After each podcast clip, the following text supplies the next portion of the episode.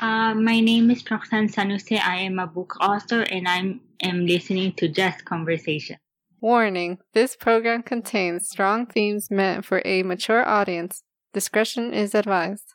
Going live in five, four. What does live mean? Uh.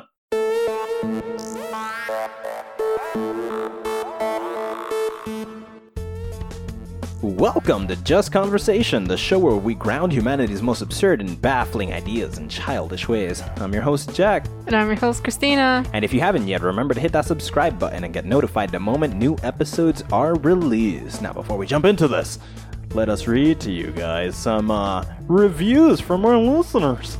Uh, you guys can send us all these reviews on uh, Apple Podcasts. Remember, you can do that, and we will read them on the show, which is what you will hear us do right now. So, um, the first one, this one is titled Great Content, and it's by Crypto Kid Podcast. And it says, I really enjoy the content this podcast shares. Well, thank you very much. Thank Me you very too. much. You enjoy the content this podcast shares too? Yeah. Fantastic. I do too. And uh, next is by, where is the name of this person? Thai 1807. Ooh, Thai 1807. You got a unique name. Your parents are trolls for sure. And this comment by Thai 1807, that's an android. That's some sort of android that decided, hey man, I'm a robot and I like that occasionally to talk about robots. Let's comment. Or there was a, a bunch of other ties. He couldn't get the first tie. Fair enough. There were 1,806 other ties. Mm-hmm. And so he got That's such a common name. the 1807th. And he says, interesting topics and long episodes, perfect for having something to listen to on your way to and from your commute. I agree. yes. From Tyler. Tyler from Things My Friends Say. Oh, that's his Oh, name. Tyler. From things my friends say. Jesus, so were there actually 1,806 other ties? Yes. Or he was born in 1807? Whoa, he's old. He's old. Are you a vampire, Tyler? What? Fantastic. Vampires are listening to this too. See, we we try to reach out and be uh, contact all sorts of of people. That's what this show's about. We try to be appealing to the vampires and the robots, and the try to be appealing to the zombies. zombies and Aliens. the aliens and the time travelers and the people from the past and the reptilians and those ghosts. and ghosts. So many ghosts. And the people from other universes and Did you mention clones? clones. Uh, The only people we don't appeal to specifically are subhumans. What? Oh, they don't like anything. They don't Do like they? anything. No. What do they do for fun? That I don't know. They don't listen do to fun. us. What? I, I, okay. They listen Then- to us. That's their fun. If they want to have fun, too bad. You're subhumans. Oh. Sucks for them. hmm Sucks for them. Anyways, on this episode of Just Conversation, we're gonna have a fantastic guest that we have. Well, I, I have me. Ugh. I have a great conversation with writer Roxanne San Jose, writer of Time Travel. Her most recent book, and this is a lovely individual. She is fascinating. She her mind has depth, and her origin story is like all writers. A sudden random shift in life just kind of tosses you, and you think about it, and you're like, "Oh crap! I'm probably supposed to be writing." Yes. I thought you were going to compare her origin story to something like Batman or something. Like Batman? No, my origin story is like Batman. My family was killed by a book. And then I decided I must invest my entire life into books. They were specifically killed by a notebook in Notebook Alley. They were shot by a notebook. And uh, I, ever since, became obsessed with notebooks. When I go to sleep, I dream of notebooks. And this one time, there was a machine, and I was chasing the Riddler, and he checked, he put a machine over my head so that he can see what's happening in my mind as as Jack Wayne. And he puts this machine, tricks me to put it on. And what does he see when he looks in my mind? Is notebooks flying everywhere. Nothing but notebooks. There's, There's bat nothing wings. with bat wings. There's nothing but like the notebook could in theory just flap itself, Yeah. but no, it's a closed notebook with bat wings. Mhm. And that made you write? No, that's what they saw when they looked into my mind. I No, I I, mean- started writing when after the notebooks killed my parents. Okay. When the notebooks killed my parents, I started writing in notebooks, and I've been writing in notebooks, and eventually I started training. I started training with the master of notebooks What's the goal though? to become a writer. I didn't know it was to become a writer. I was just training to discipline my mind. I was fu- I was learning to how to into notebooks. fight. I was learning how to fight. I was learning how to fight with a notebook. A notebook was teaching me to fight. So And your then revenge on the notebooks that killed your parents is by to beca- I must be the ultimate notebooks? notebook to dominate the notebooks. So I learned how to fight with a notebook. I'm gonna beat all the notebooks down. And then I moved into a city called Notebook City. It's the same city where my parents were killed in Notebook Alley. Mhm. And when I Are dis- you a notebook? I dress up as a notebook when I go out. I dress up as a notebook and I go and at, at first it was just regular books I was fighting. They were I was breaking into all of the bookstores and I was punching books in the face. But one day somebody came out dressed as a binder what? and they're like, "Hey, notebook man, you're never gonna stop me." And I'm like, "No, you imprison pages." And so he ran away and he set all the pen stores on fire. okay. He's like, "The future isn't Oh, books." because then you can't write anymore. yeah, the future isn't in books. I'ma move the gears forward so that the future is in computers, and I'ma morph into a computer myself. I'ma bind together pages on how to build computers, and thus my long battle with the binder man began. But he's becoming a computer? He's gonna be the manual that builds computers. He's gonna Okay. collect all the individual pages and destroy every other trace. And I haven't been able to stop him yet, but I will. And that he's the reason you dress like notebook? No, I dress like a notebook because a notebook killed my family. Oh, okay. No. You're not understanding, man. I also I also talk like I have throat cancer when I'm dressed as a notebook. Is that how notebooks normally sound? The notebook that killed my parents sounded like it had throat cancer. I'm basically being the notebook. I'm basically the notebook that killed my parents, except I'm not. Like I'm pretending to be almost. That's really disturbing. It is. You can say that I have some sort of PTSD, and Yeah. I'm just. I'm clearly breaking down ultimately. Yeah, you're but you're not murdering notebooks. I'm murdering. Well, it depends on what you consider murder. Like, I'm punching books in the face. But you're not murdering them? I break the bones of notebooks. Is it because of these notebooks? I break all notebook spines. I Their break, spine. I break all their spines. Mm. Yeah. What were it. your parents?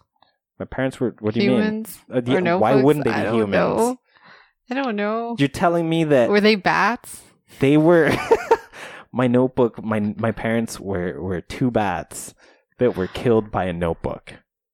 Because you're a bat wearing a notebook outfit, and that's why the bat wings, and you were imagining flying books with bat wings. That's just you imagining yourself flying. I'm around. human. I'm human. You're a bat. Why am I a bat? I don't know.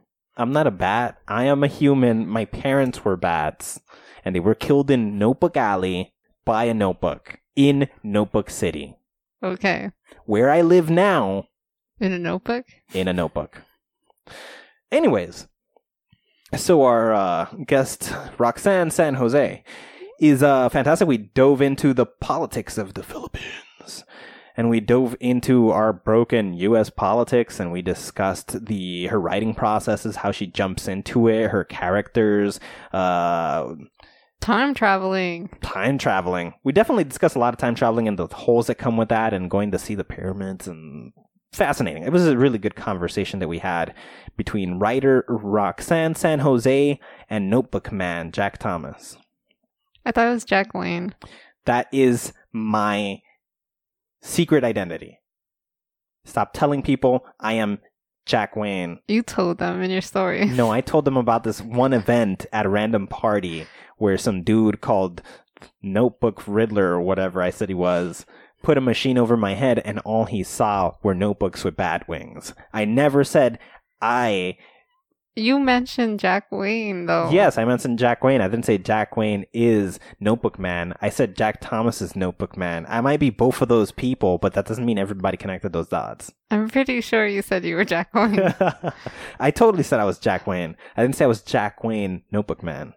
I said I was Jack Thomas Notebook Man. I'm so confused. Which one is Jack? Who's who's the real person and who's the one that's dressing up as a notebook? One of them dresses. Why do they both have names? Because Jack Wayne dresses up as Jack Thomas, who dresses up as Notebook Man. That's really why. Why isn't it just one who dresses up as the other? Why is there a middleman? because if somebody sees me changing, they need to see somebody who isn't Jack Wayne change into Oh. Notebook Man. Oh my god! I've thought about all the angles Well, hopefully you have a fourth one that you really are that you're keeping a secret that nobody even knows about. Yeah, But you know what? If that were the case, I'd never tell. good. Fascinating. Anyways, Uh-huh. let's jump into this conversation with Roxanne San Jose. It's definitely a more cohesive conversation than everything you have heard right now, and she is definitely fascinating. One of the kindest people we have had on this show thus far. I really enjoyed this conversation. So I hope you guys enjoy. Enjoy. Hi. Bye.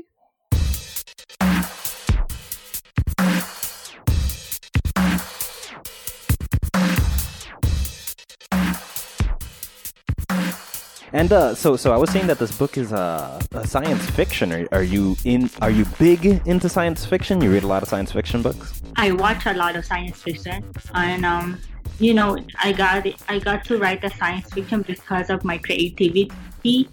You know, because I know that the story will stand out.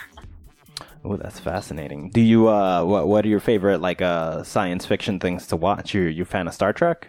Uh, uh, Star Wars, um, a little Star Trek, uh, and um, I think Avatar is also nice. Avatar, the, the movie Avatar, like uh, the films Yeah. by uh, what was it? Who was it? It was George. No, it wasn't George Lucas. That's Star Wars. I forgot who made that one. Yeah, I'm I'm trying to think if Avengers really beat them. They're like um, the number one most watched movie, and I was like, well, I hope Avengers beat them because I love Avengers, and um, I wanted to see some change in the box office. Yeah, I mean, no offense to Avatar fans. yeah, yeah. No, there was a, a a lot of people loving Avatar, but here's the thing about Avengers: they've definitely put in the work. It's 22 movies building up to Endgame, so they they did their work just to try to beat that one movie. It took 22 other movies to do that. That's kind of impressive. We have like Captain America, Thor, Iron Man, almost everyone in the Marvel universe is there. Yeah, all the important ones at least. It's it's a really dense. I guess you can easily get lost and not know what's because of how many things connect from film to film. It's easy to be lost immediately. Yeah, that's true. So, uh, you- you're in the United States at this moment. I hear you got an accent there. Uh, yeah, I am actually from the Philippines and I moved here when I was um 13 years old. So in 2003, so I've been here more than 10 years. How do you like it? Oh, I love it here. Well, so you, which part of the United States did you say you live in now? I'm in Las Vegas, Nevada, the west side. Las Vegas, of all places, and and I know, right? A lot of gambling, but I never, you know, go to casinos and play because I don't want to waste my money. But uh, yeah, a lot of gambling going on here. Yeah, I can uh, imagine. It's the only place in the United States that it's legal. You've never gambled? You've never gone down there to gamble? No, but I do play like once in a while, but never like hardcore play in a slot machine. No. Oh, you should figure out how to do a how to learn. You should learn how to do some poker and then go over there and start winning all the money. poker, yeah, but no, I probably, I probably get bored by doing that. But I'm sure I, if I try it, I love it. What? I love poker. The it's like a giant oh, mind do? game. Yeah, I play cards, but I forgot what it's called. But yeah, I play cards before. Ooh. And uh, the, what what age did you say you came uh to the United States? Uh, when? Uh, 2003. So I, um, I studied high school and college here. Okay, so so you were Ah, you see, you're a lot like me. I actually got to this country when I was uh, a little bit younger. I was uh, I I this, uh, officially stabilized in this country around the age of twelve. Moving, I was always Yeah. moving around, so we got that in common. We've always kind of been uh, we're foreigners. I know, but I, you know what? I miss the Philippines so much. I mean, that's my home, and I, I always love to visit it once a year, and I'm very lucky to visit it once a year. Oh my Like, god! So I you get- to jump back and forth all the time. Yeah, I get to uh spend time with my cousins actually, and um, be be my home. Oh, you big on family? Uh, yeah, I think my mom's side I have like twelve aunts. Wow. Yeah. And uh, your dad's side, what about him? Is is that big too? Uh, uh, he has only one brother, so I have one uncle from his side. oh my god! So there's a drastic difference between the two sides of the family here. yeah, One side's ginormous, and the other one is super tiny. yeah, like just one. And uh okay, so so I got I got a cup. See, I, I myself write, so I love talking to writers about all sorts of things.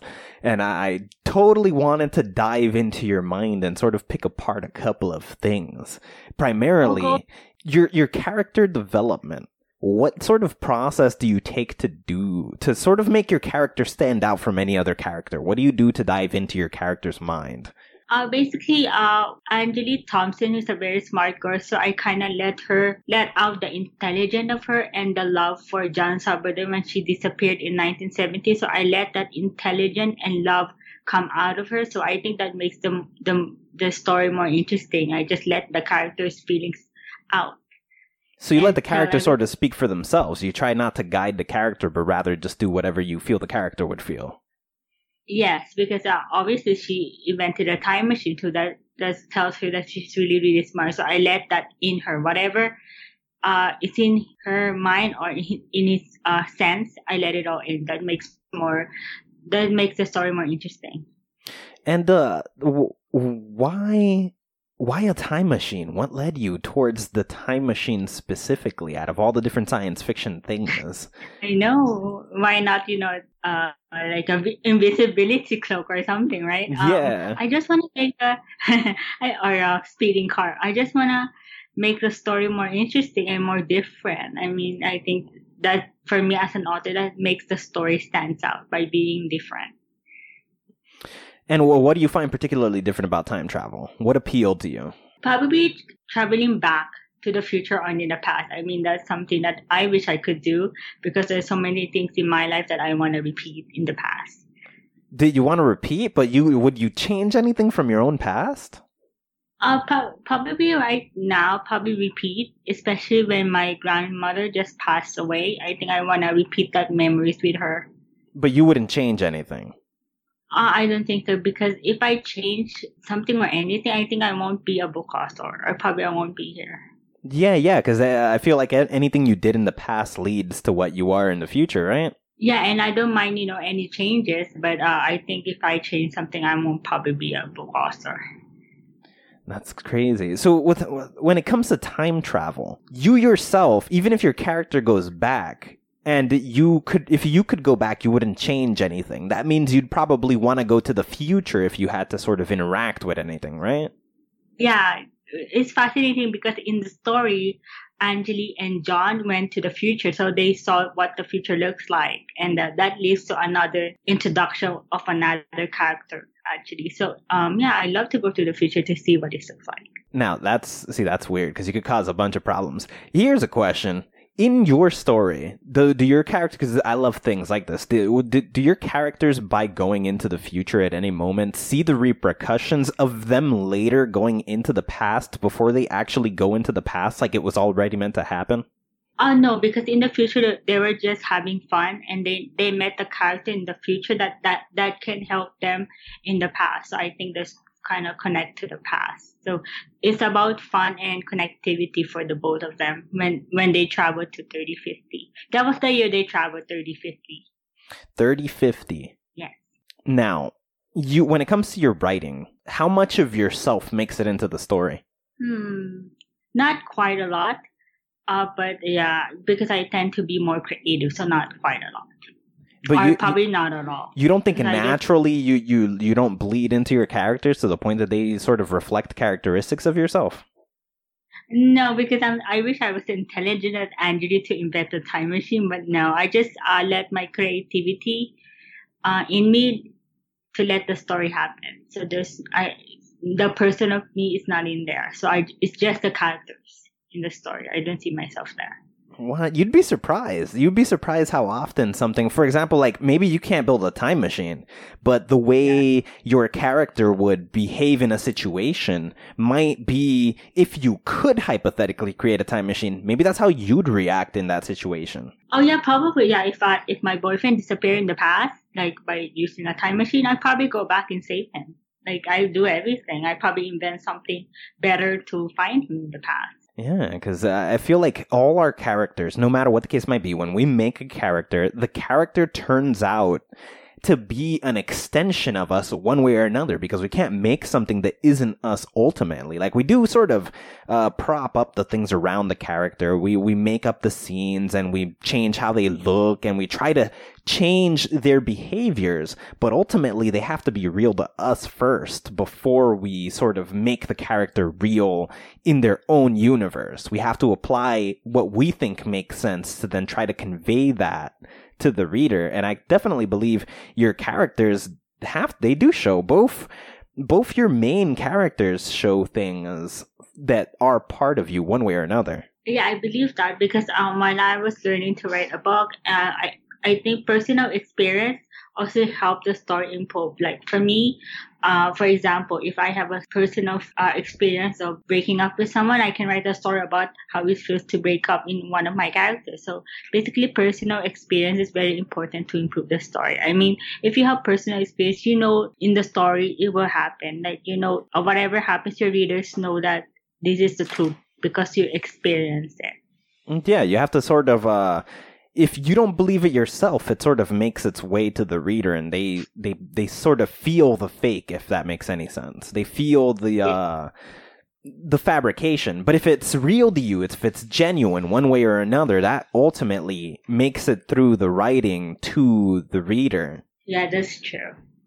Do do you struggle with show and tell? I find that that's like the hardest thing when it comes to writing. It's it's being able to sort of show the reader instead of tell them everything yeah, you know, when I was learning to write a book, that's always they tell me. They always tell me show your book and not tell them. Probably at first I had I find it difficult because it's my first time to write for a traditional publisher. So yeah, I find it difficult at first. But I, I did improve by changing the words, by letting my character uh, have feelings and whatever they see, that's showing. So I, yeah, I learned a lot and it was difficult at first but how do you make it past like the obvious things? Like that's that's a giant struggle I always come across. Like I don't, I always get better at it, but I never like. There's no limit to how good you could be at showing or telling. You know, like sometimes it'll be. I I used to originally it was like instead of telling us their emotion, show us their emotion. So it would be like he's angry, so I would tell I would write he's angry eventually I figure out, you know, he arches his, he makes a fist, his eyebrows arch, and he grinds his teeth. Now you sort of got the image of him being angry.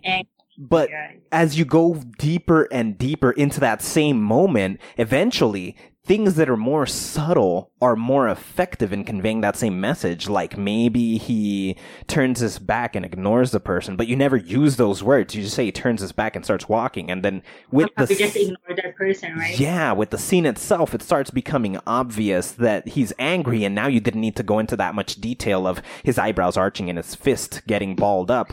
But it's like it's always better than it was, and I find that fascinating. That it's always like you're you're always better than you were at writing writing, but you're never going to be the best at writing. There's no way, there's no limit. Yeah, I, I think it also depends on the author if that's how they want to tell the story.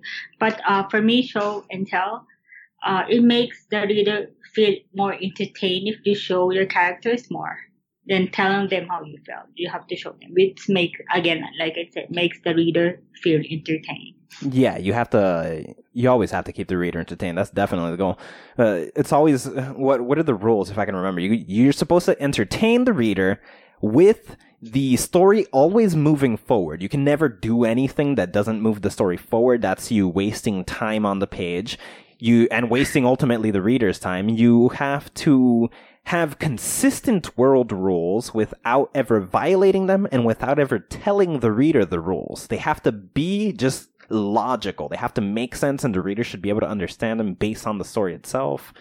Uh, what else? I think there were like five general writing rules that you're supposed to follow. And it's just real hard to always keep those things in check and always keep them in mind because sometimes you want to Yeah. put something into a story, don't you? Like that can't make it in because it's too difficult to figure out how to work it out. Just uh, make sure the readers follow your story. Like I said, in time travel, you have to make sure that Angeli is really searching for John and not everything else. You have to make sure that every chapter follows follow the other until it leads to the ending. So don't make your story more confusing, or you can probably add stuff to make it more entertained or make the story longer, but make sure it fits in the story.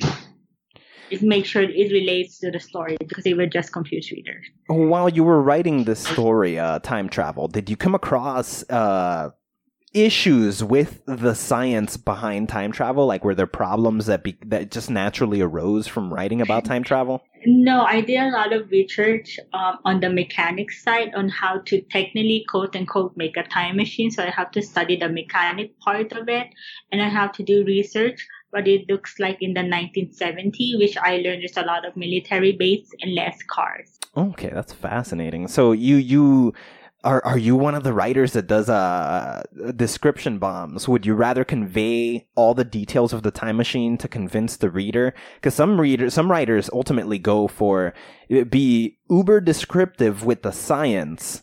And thus the reader understands it more, but then you slow down your story to express all these details, or do you le- do you keep the info? Do you like you know the information so that your story is more consistent, but you don't necessarily tell your reader so that you can keep the mo- the story moving forward, but you risk perhaps losing the reader in the consistency if they're not fully aware. Well, what side of that do you lean to? Do you like give them more descriptions when it comes to the rules of the world, or do you lean I- to not? I give them description so they can understand the story more.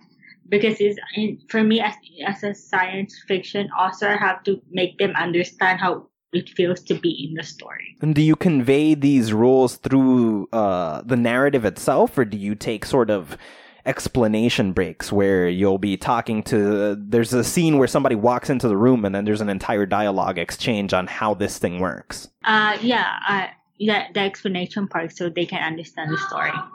That's interesting because that that's that that's a. I guess they're both ultimately really risky because again, if you take the time to have a conversation expressing the science, it surrounds itself with that, and you sort of take a pace, you slow down your story. But when you go to a situation where you don't express the rules, the story does keep moving forward, but you can ultimately confuse the reader if you don't do it right and that's that so Yeah. so it's great that you do the, express it but then how do you resolve slowing down your story to explain the science of the world how do you solve that problem to not get the reader bored I I gave them so much detail on what that what's happening. Like for example, the time machine, I have to tell them how big it is and how, what the size of it, so they can have a visual what it looks like, and uh and how all of them you know had conflict with each other. how the what have conflict with each other Like uh in the forward in in the story. Uh, of course, John Salvador is stuck in 1970 and she has a conflict because she has an, another woman. So I have to explain to them how they met and um, how it happened.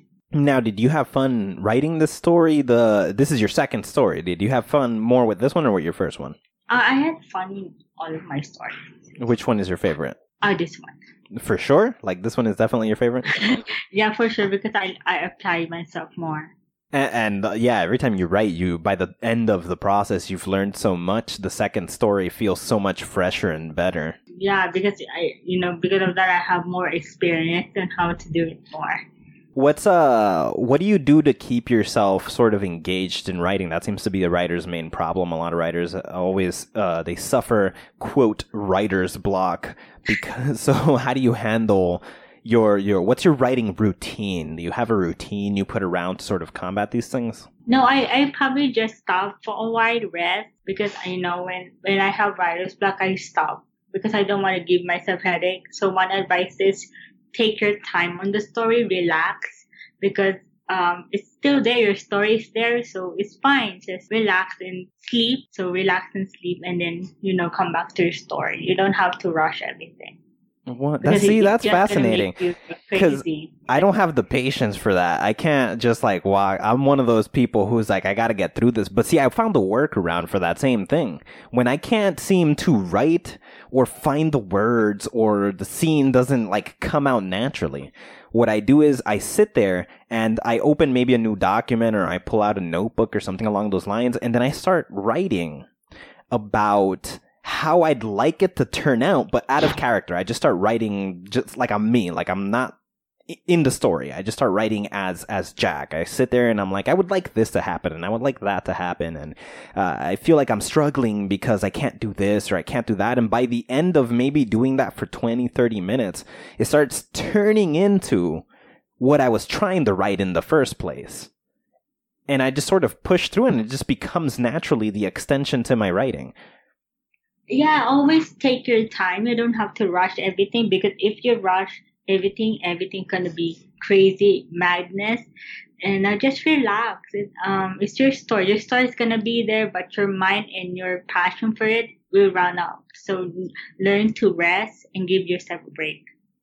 I, mean, I think for me that kind of helps uh, on author because you're not pressuring yourself. You don't become stressful about it. Uh, what do you do when you take a break? I I sleep, do somewhere else, or watch TV. I probably just yeah, just any uh, anything that doesn't relate to writing, I do it, so I can just give myself time to relax. Yeah, so you fully disengage. Yeah. Do you write uh, every day? Uh, when I was writing um, my second book, which is time travel, this one, um, probably yeah, almost every day. Yeah. Uh, do you set like a you set a word limit or you you set a, goal for the day? No, I don't. I just um, when I feel like it's time for me to rest, I stop. Okay, the, there's so there's no set time, there's no set word limit or anything of that nature. No, the only time that I have to set a limit or a time for that when I was already working with my publisher because I do have deadline. How does that work? Do you uh publishers are not fun. Do you have uh how do you deal with the stress of that when let's say you come across a writer's block and you have a deadline at the same time? Um, I still rest. I still rest and take my time, and um, I push myself more. Actually, I try to relax, like inhale and exhale, then I push myself more. Probably a shorter break. And that's all. So your mind ultimately just gets clear on the spot. You just sort of, I gotta do this. I gotta get through this. Take a deep breath, focus, jump in. Yeah, because uh, when I was editing my book, I have a deadline, uh, and I was like, oh, I have to edit once a day for how many words was it? And um, yeah, I, I just do it. I have to pressure myself on that part, but I still have time to relax. So, so yeah. So it basically becomes homework. I mean, ultimately, if you, they give you let's let's say like a month, you you can definitely break that up in your head into a certain amount of time a day and get through it. Uh, unless you have like some giant epic book of like three hundred thousand words or something, it's easy to break it apart and have a, a good amount, so you can do it every day, back to back, back to back. How how many words that you put that you put out on on time travel? Do you know? How many words? Yeah, how many collective words made it into the book? Uh, forty-eight thousand. Forty-eight thousand. So see, you could, yeah, you could. And what was every deadline like? So you you do a draft. The editor needs to get it. You just got it back from the editor. You have to do this draft. What was the average time the editor would give you before you have to send it back so they can look at it again? Uh, probably a month or three weeks. So I have to um do like ten pages a day, or probably less less that because the only thing I have to change on my book is after it got uh, in the editor is just add more sentences. It's not that very difficult to edit it. It's just I have to more ed. I have to add more words and just uh, be detailed. That's I I think I'm just fortunate on that. Yeah, you. So so you put out the story really well. You just lacked description and anything, and they were just wanting you to sort of uh, expand on things. yeah, they, they just told me, oh, don't forget to be more descriptive. Uh, what what do you mean by this? Or I have to add more detail. I think that makes me fortunate for that. What are your parameters for an editor? Let's say an editor puts a couple of details in there and it says, uh, this whole scene doesn't make sense. Take it out. You get the book back. And you see that note there. Are you one who obeys fully the editor or are you a writer who stands your ground more? Where do you stand on that? Oh, both. Um, the both definitely because they uh it makes more sense when they told me okay this sentence doesn't fit here but there was also one occasion that they questioned me i forgot what is it and i told them why i put it there and they're very respectful about that Yeah, because it has to be a relationship you build with your editor ultimately. You can't step over them, but they also Yeah. can't step all over you. It has to be sort of a, a give and take. They gotta win and lose some, and you gotta win and lose like a some. partnership yeah Yeah. It's a matter of sort of finding the middle ground, the balance. Because here's the thing a lot of people, uh, readers particularly, when they're looking through the book, they, they give the writer all the credit, but it's sort of a team effort that takes place in making this thing. The, the idea is generally yours. The, the concept, the, the way the narrative happens belongs to you. But the product they're holding, the words selected, the the tweaks that made it more entertaining for the reader is a combination of you, the writer, and the editor doing some serious teamwork so that when the reader gets a hold of it, it is readable. yeah and more detailed and um understandable Yeah. So you so wh- what are your main influences for writing? uh dan brown and Mitch Albom No idea who they are. They, they, they are they also in the uh, science fiction genres? Uh, no, uh, one Mitch Albom is more like an inspirational author, and um, Dan Brown, if you saw Angels and Demons or Da Vinci Code, the movie, uh, he Oh, wrote yeah, those yeah. books. Um, he writes thriller books, and the latest one that he released is Origin. Fantastic. You ever consider writing a, a mystery book, a thriller? Uh, not yet. I'm more towards romance. Uh, you so you're uh, uh, what what draws you to romance? Uh, probably because I just, you know, I'm well, I don't have a relationship, but I always wanted to feel to fall in love with someone. I mean, everybody experienced that, and I, I love my parents, I love my family, so maybe write a romance story about it. So then, see, it does. Yeah, this character is sort of you. It's a it's a a fantasy of your own, uh, framed with a sort of sci-fi coding around it. yeah, I think my third book, since you asked me before if I was one of the characters, would be probably relates to me. My third book, I'll hopefully get published. It's gonna be related to me this time. so you you think it'll be you in character form going through some sort of romance scenario? Yeah, I, probably my personal experiences on romance. What's your if you don't mind me asking? Do you have a, have you had good experiences romantically speaking that you would put, or would you make the book uh, more tragic? Uh, probably more of my personal uh, experience because I, I read when I was learning to write a romance novel, make sure that they have a ha- happy ending. That's what I read. So I have to make sure the ending of my romance is a happy ending because that's what I before. What you think all romance stories need a happy ending though? Yeah, that because I read about it when I was studying to write a romance. One of the the book that I read, how to write a romance story. Well, that's not the title, but yeah, close to that. Um, it says make sure your ending is happy, What and I, was like, okay. I, I'm sure some romance authors I didn't have that happy ending, but it- Yeah, I the- read the current story I am working on actually doesn't. It is a romance story too, and sadly, I I refused. I made sure to break that exact rule, and the vi- I it's it's Well, go ahead. You're free to do that. I mean, like it, I like I said, um, what makes a great story is m- making sure it stands out and it's so different. So I think that works for you. That's a good thing. That's a good plus. Yeah, yeah, it has to be because I like I like dark so much. But that means Yeah. that based on that sort of reflection that you, this it's to believe not to spoil anything in the story, there ultimately should be a happy ending at the end of your books. So, do you think if you wrote multiple romance stories, you would always end them on a happy note, or were you, ev- or would you eventually consider exploring a bit of a darker angle and leading them towards a a negative side? Because ultimately, with romance stories, which is something I, I myself enjoy reading a couple of romance stories, usually they tend to actually be sci-fi, or they tend to be. I'm not a big fan of fantasy, but the only fantasy stories I, I personally even own tend to be uh, demons falling in love with people or vampires falling in love with people, like weird, fantasy based things, they always do tend to end with a happy ending. And it's more about like you go into the story knowing it's going to be a happy ending, but it's about Yeah, how they kinda get to like that happy ending. Yeah, it's like for me, uh, kind boring, same story, right? Like it's oh my god, you know they're gonna be together, so why read it? I mean, it's predictable already, right? But it's a, it's how they get there that matters.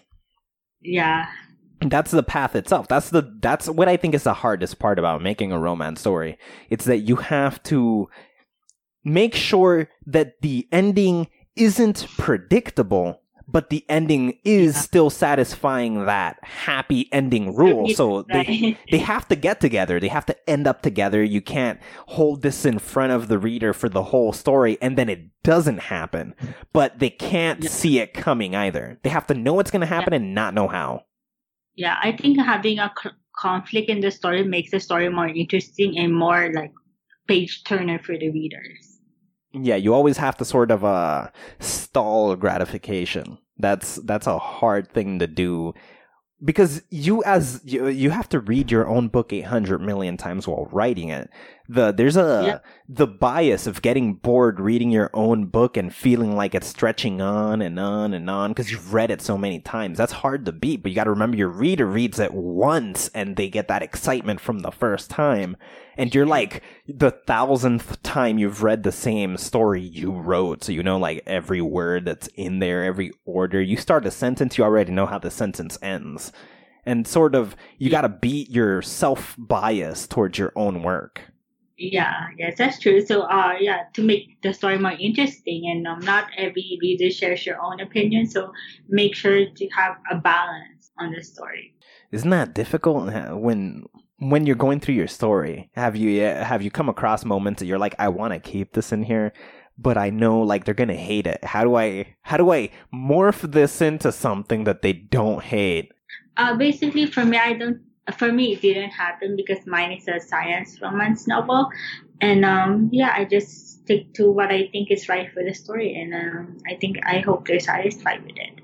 I, I did what I wanted to do in the story, and See, I I love that. I love that you said that because I feel every writer needs to do that. Too many writers try to do what they think other people are going to love, and that's a problem because your story sucks. The reader can read it and know you were just trying to get paid. But if you write something you love, you're like, I don't care what they think. I'm going to write what I want to write. And hopefully they like it, but that's not the point. So long as I enjoy what I wrote. So you, you aim towards pleasing you first. Yeah, I, I for me, yeah, I guess so because for me, yes, actually, uh, because uh, without it, I won't even write a good story because I base my story on my creativity. Without using my creativity, this story won't happen, and that's that's it. It won't happen if I didn't use what I know is right for the story. See, I completely agree with that. I there's too many people who get who look for the money and ignore the work, and they, they, it sucks. The work sucks. It definitely sucks. I like that you are trying to write something you're happy with primarily. That alone tells me the story's going to be good and probably incredibly weird. Weird is the best thing because it's unpredictable. Yeah, because it makes the story stand out. It's always for me. It's always nice to be different to other science fiction or fantasy story because you don't want to bore yourself. You don't want the readers to be bored on what's gonna happen. Yeah, there's nothing Because worse they- than predictability. Yeah, yeah, because they know they read from another story it did happen. So when you write the same thing, they know that it will happen to your story. So why waste like twelve dollars to buy your story if they knew before that it's the same story? I Yeah. mean, I mean, I don't want that to happen.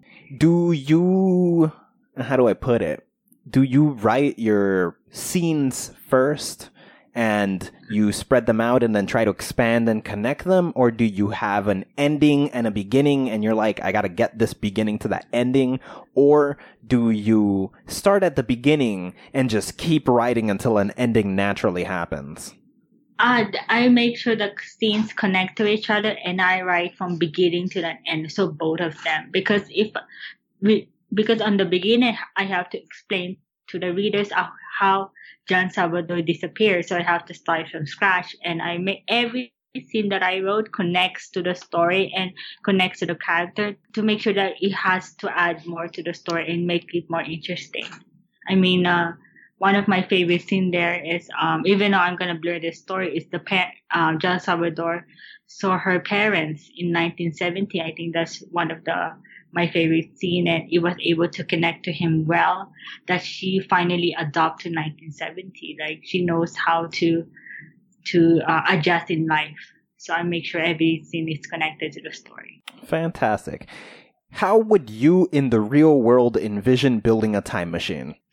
Um, very uh, beneficial to people that um when I when I make a time machine, I make sure people will use it in a nice way, like travel back to fix a broken friendship, or come back to revisit someone who's already been dead but spends time with them. I don't want to make a time machine and go back and go to the future and destroy something. I don't want that to happen. Wouldn't I you be scared about like the butterfly effect? Like you gave somebody, like let's say you built your time machine, and uh, somebody's like, my my my best friend died in a car accident, and uh, you Yeah. have a time machine. You're like, hey, go use it. Aren't you scared that if they go and they stop their friend from dying, like some like the the butterfly effect is gonna happen, and the domino effect, something other horrible thing is gonna happen, or you'll change reality in some drastic kind of way? I mean, if you change the past, I'm sure you're gonna change the future, but I don't think so because you you only have one purpose there is to save your friend. I mean, that's that's a good thing. So the only thing they're gonna change is that person's gonna be alive. So no, no butterfly effect or anything because you know you have a purpose to use it. Fair enough. Uh, uh, on on in uh, time travel, when you establish the rules, were there any paradoxes? Like, uh, let's say somebody goes back in time, does save somebody who died, then that person's alive, so they don't have a reason to use the time machine to go back in time in the first place. So they never use the time machine to stop them from dying, so they end up dying anyways. Uh, any problems like Yeah. that ever come up? Oh no, because my only purpose there is to get John Salvador. There's no anything that uh, another accident happened. No. That's so strange because going back in time in the first place, it's I don't know, it's weird. There's always some sort of a issue that takes place or arises like a like a time paradox. But I don't know of any time paradox that happens by just going back in time, but for in that time machine, here's here's a really weird thing and I know uh, time travel stories have have to ignore this because then you can't completely destroy the story if you include it, but when you travel through time, you also travel through space and like the galaxy and the planets and everything are moving. So if you time travel, like you you pretty much come back out in the middle of space and nowhere. Yeah, they did that in 3050. Uh, if you read uh, the beginning of the story, they went to Mercury uh, in 3050. So that was interesting. And they saw like aliens and stuff. Do you believe in aliens? I do because, you know, I watch the news or it was a YouTube video that a military, uh, military air force saw like a UFO flying. Oh So my god, do I know what you're talking about. Yeah, that that crazy that they were describing it from from their jet. Yeah, yeah, there you go. Yeah, I, I believe that. I do. You know, nothing is possible. in this world. You know, I believe in ghosts. So, I mean, an alien is not even a ghost, and I believe that. Uh, have you have you been uh have you been tuned into the uh the internet today to find out about the Area 51 raid? Oh, yeah, because, yeah, a lot of people, like 3,000 people sign up for that. Yeah. there's And it's here in Nevada. 600,000 yeah, people. Yeah I, yeah, I read it. What do you think about that? That's happening September 20th allegedly. Well, I hope they'll be safe because I'm sure there's going to be a lot of guards in there. I mean, they, they, they're probably going to ra- rally a lot of guards outside Area 51 for that. So I hope they be safe. They don't have 600,000 guards though. If 600,000 people show up, they're so screwed. They got to drop a nuke in that area. Oh, they probably have like a, you know, like a military there. Yeah, Yeah. for sure. so I hope You- they be safe. this is actually what I was thinking about. That that they they probably just if if realistically people decided to raid just because there's a group with six hundred thousand people saying they're gonna do it. Like two hours ago, they moved everything to Area Fifty Two. You know, like it's not even there anymore. You're gonna get there. There's gonna be nothing there. Uh, yeah, I well, I just hope people will be safe when they do that because I'm sure the government is already working a plan to protect Area 51. So I hope they'll be safe. There's no injuries or anything. No violence. Just be safe. How horrifying would it be if we got there and we did like let's say we broke in, right? We we succeeded and we got inside and then we free the aliens in there and we we realize that there was a reason that they were being trapped and it's like we're going to end the world now because we freed a bunch of aliens that were being contained for our own protection now some kind of xenomorph freak is out there and is going to destroy the planet Oh, yeah, basically, um, if they have a reason for it, then I understand it because probably they don't want us to panic. That's why they're hiding something. I don't know what, whatever they're hiding. So I probably understand them, but but I will also expose some things inside it to make the people know that this is why what's happening inside. You don't have to panic. We're not going to a war. That's it. I'm gonna understand, but still at the same time share, just Yeah. to make sure that that we're safe. What's going to be crazy is if this does happen and people do go there and we break in, we're not even going to find aliens. We're going to find exactly what they've told us is there. Just a bunch Probably of an ships. airplane, a different kind of airplane for the military. Yeah, that's That's exactly what's going to be there. This is going to be exactly what they said. It's just an airplane testing site and they don't want us there so that we don't reveal their secrets. The end. Yeah, yeah, you don't want to rebuild a nuclear system because I'm sure that other countries will, other countries will also invent it and probably use it for something else. Yeah. Man, we're surrounded. Like, I'm so sad you had to come to this country when it's having a meltdown. yeah. Uh, yeah. It's like, but I, like I said, I, I, I hope people will be safe. yeah, people are going to be safe, but it's like, safe. it's the least of the problems. We got so much ridiculous crap happening all the time in this in this country lately. But then again, it's like the planet, isn't it? Everybody's losing their crap everywhere. I know, like we have this giant wall of, you know, the immigration problem. I, I, um, I just reading the news and I saw people inside the immigration camps, and you know, how can you fit 400 people in one tent? I mean, that's that's something that Trump administration needs to fix. It's so horrible. But it's like so many things about this. Like, how do I put it? The the uh, the whole immigration camp thing. It's been revealed, but it was happening since 1996. Like we were living Yeah. not knowing about this. This is crazy. We've had camps with humans in the United States for the past 20 years. Yeah, but I think it's it's getting more exposed because there's a lot of people already b- being put inside, and because of the technology that we're having. I mean, I feel for me, I if only we can help those people be legal, then let it be. We don't have to put them like in a camp or anything because it's it's for me it's very unhuman.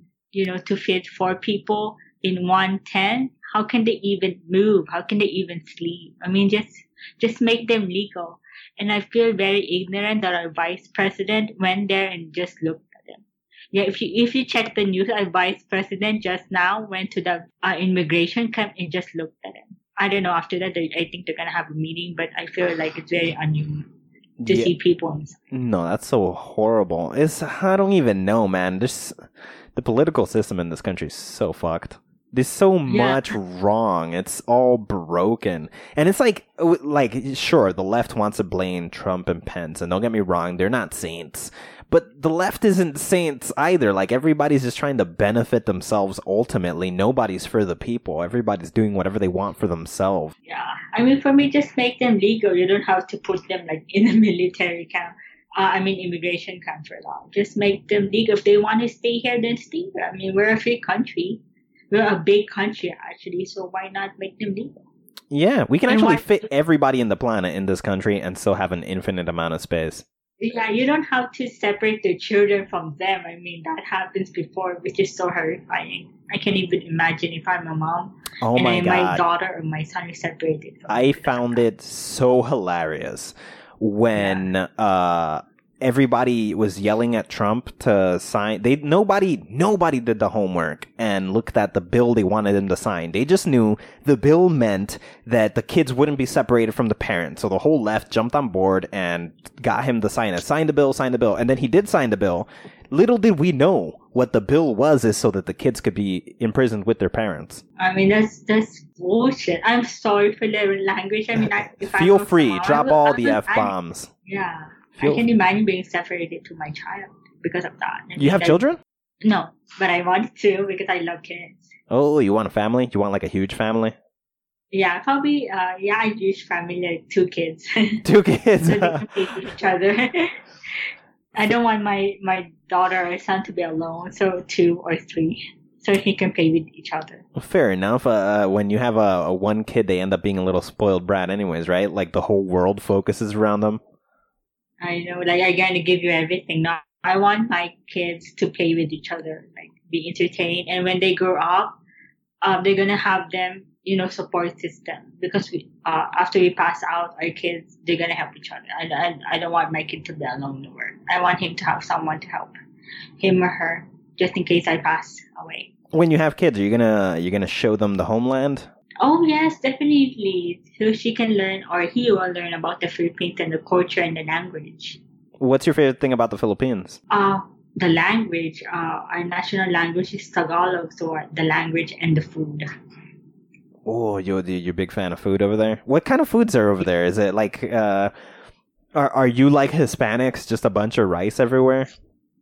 Uh, no, mostly soups and pork. Uh, we ha- we have a food called sinigang. It's a bit spicy and there's pork in it, and you can ha- add shrimp. It's very, very delicious. I love it. It makes me like wakes up wakes me up in the morning every time I eat it in breakfast. Oh man, you you you know how to cook? Oh yes, I did. I know how to cook. Yes. And do you make a bunch of uh, native to your country meals, or more often, or do you make? Uh, are you adapting to uh, American food for whatever reason? Uh, probably both. Both. But you like homeland food more. Uh, yes, because I love my country so much. Fair enough. I don't even see I, when when somebody starts talking about like American food. What food is American? Fast food. That's it, right? Like Probably hamburger or cheese. yeah, exactly. like all those things that you could just buy in. Oh, you know what? You win. You're right. A steak is definite. But I feel like there's variations of steaks that come from different, like, or how they're made that come from different countries, right? Yeah, bec- because I know pasta is from Italy. Because when you, when you say pasta in Italy, I mean, yeah, yeah, it's for Italy. Because yeah, Here's a weird thing. I don't know if you know this. P- Uh, at least where I'm from, we've always considered Filipinos to be sort of the, the middle ground between uh, Hispanic and Asian. Does that make yeah, sense? Well, that's fine. That's fine because um, I think my last name came from a Spanish family because San Jose is like more Spanish. But isn't that so unique? That means you've got the best of both cultures. yeah, It's sort of this Yeah, perfect blend. that's yeah, that's true because uh, well, if you if, when it comes to Mexican, we have the same word. Like when they say "comusta," it's also the same word as "comusta" to us. Like "How are you?" Oh, fantastic. I love that. So it's the same thing like, how are you? Yeah, but a different spelling. Like us is like a U and uh and them is like an A or something like that. Yeah. Do you know Spanish? You do you know just your homeland language in English, or, are you I multilingual? took, a, I took a Spanish class in high school and that's it. But I love it Spanish. I love it. Like, uh, I, I forget how to say I love you, but I, I love the, I love the language. I Te love them so quiero. that means I love you. Te quiero. O te And there amo. you go. Thank you. Te amo. There you go. Yeah, Yeah, both of them. those. I love the language. I love everything about Because I think te quiero means I care for you, and te amo means I love you. Te amo you. means is I love you. There you go. Yeah, yeah. So the food and the language are the favorite, and those would be like your immediate go tos. Let's say you could never make it back to your country for whatever reason, and you have children over cry. here. You would focus on teaching them language and food.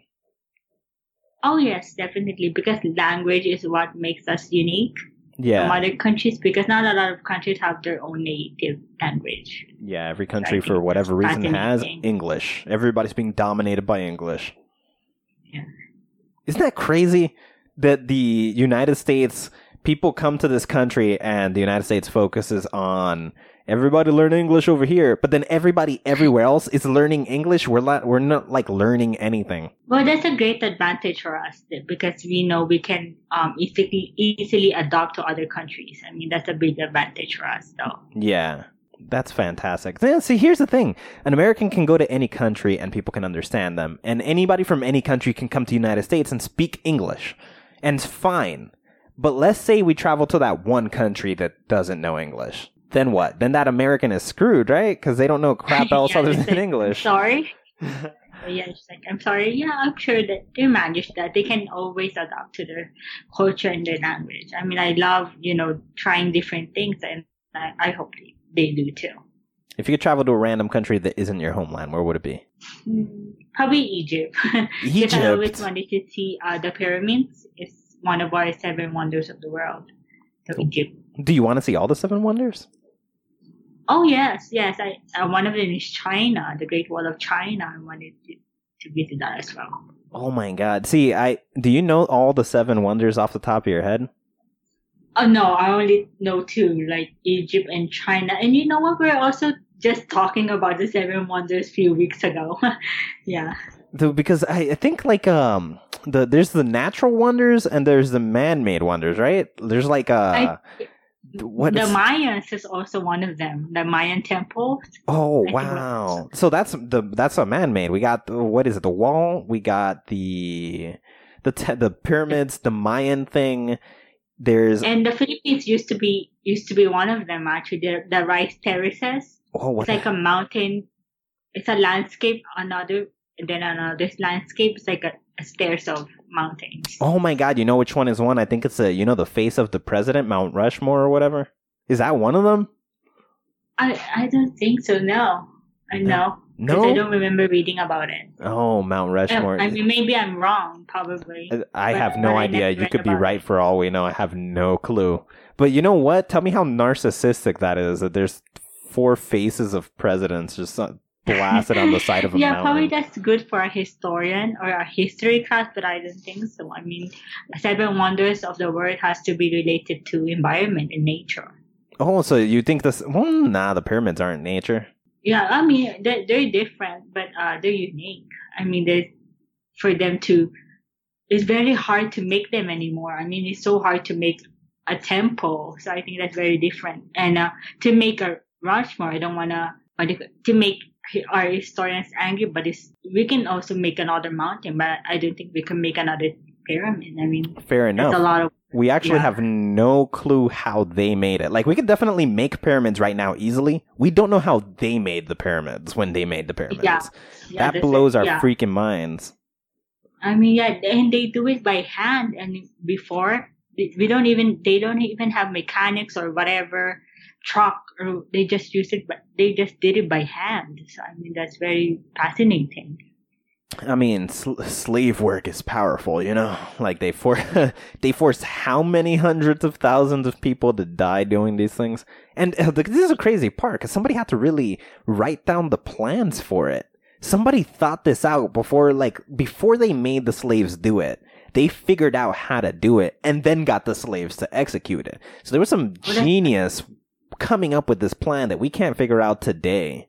Yeah, that's fascinating. They're very intelligent people back then. I, I feel bad for slavery. I, I don't think it's proper, but it's a very, you know, beautiful thing to see the pyramids. I mean, this, the math, the engineering of it is fascinating. I can. I mean, as horrible as can do it. slavery was, it it it led to us. We would not be here the way we are here without slavery.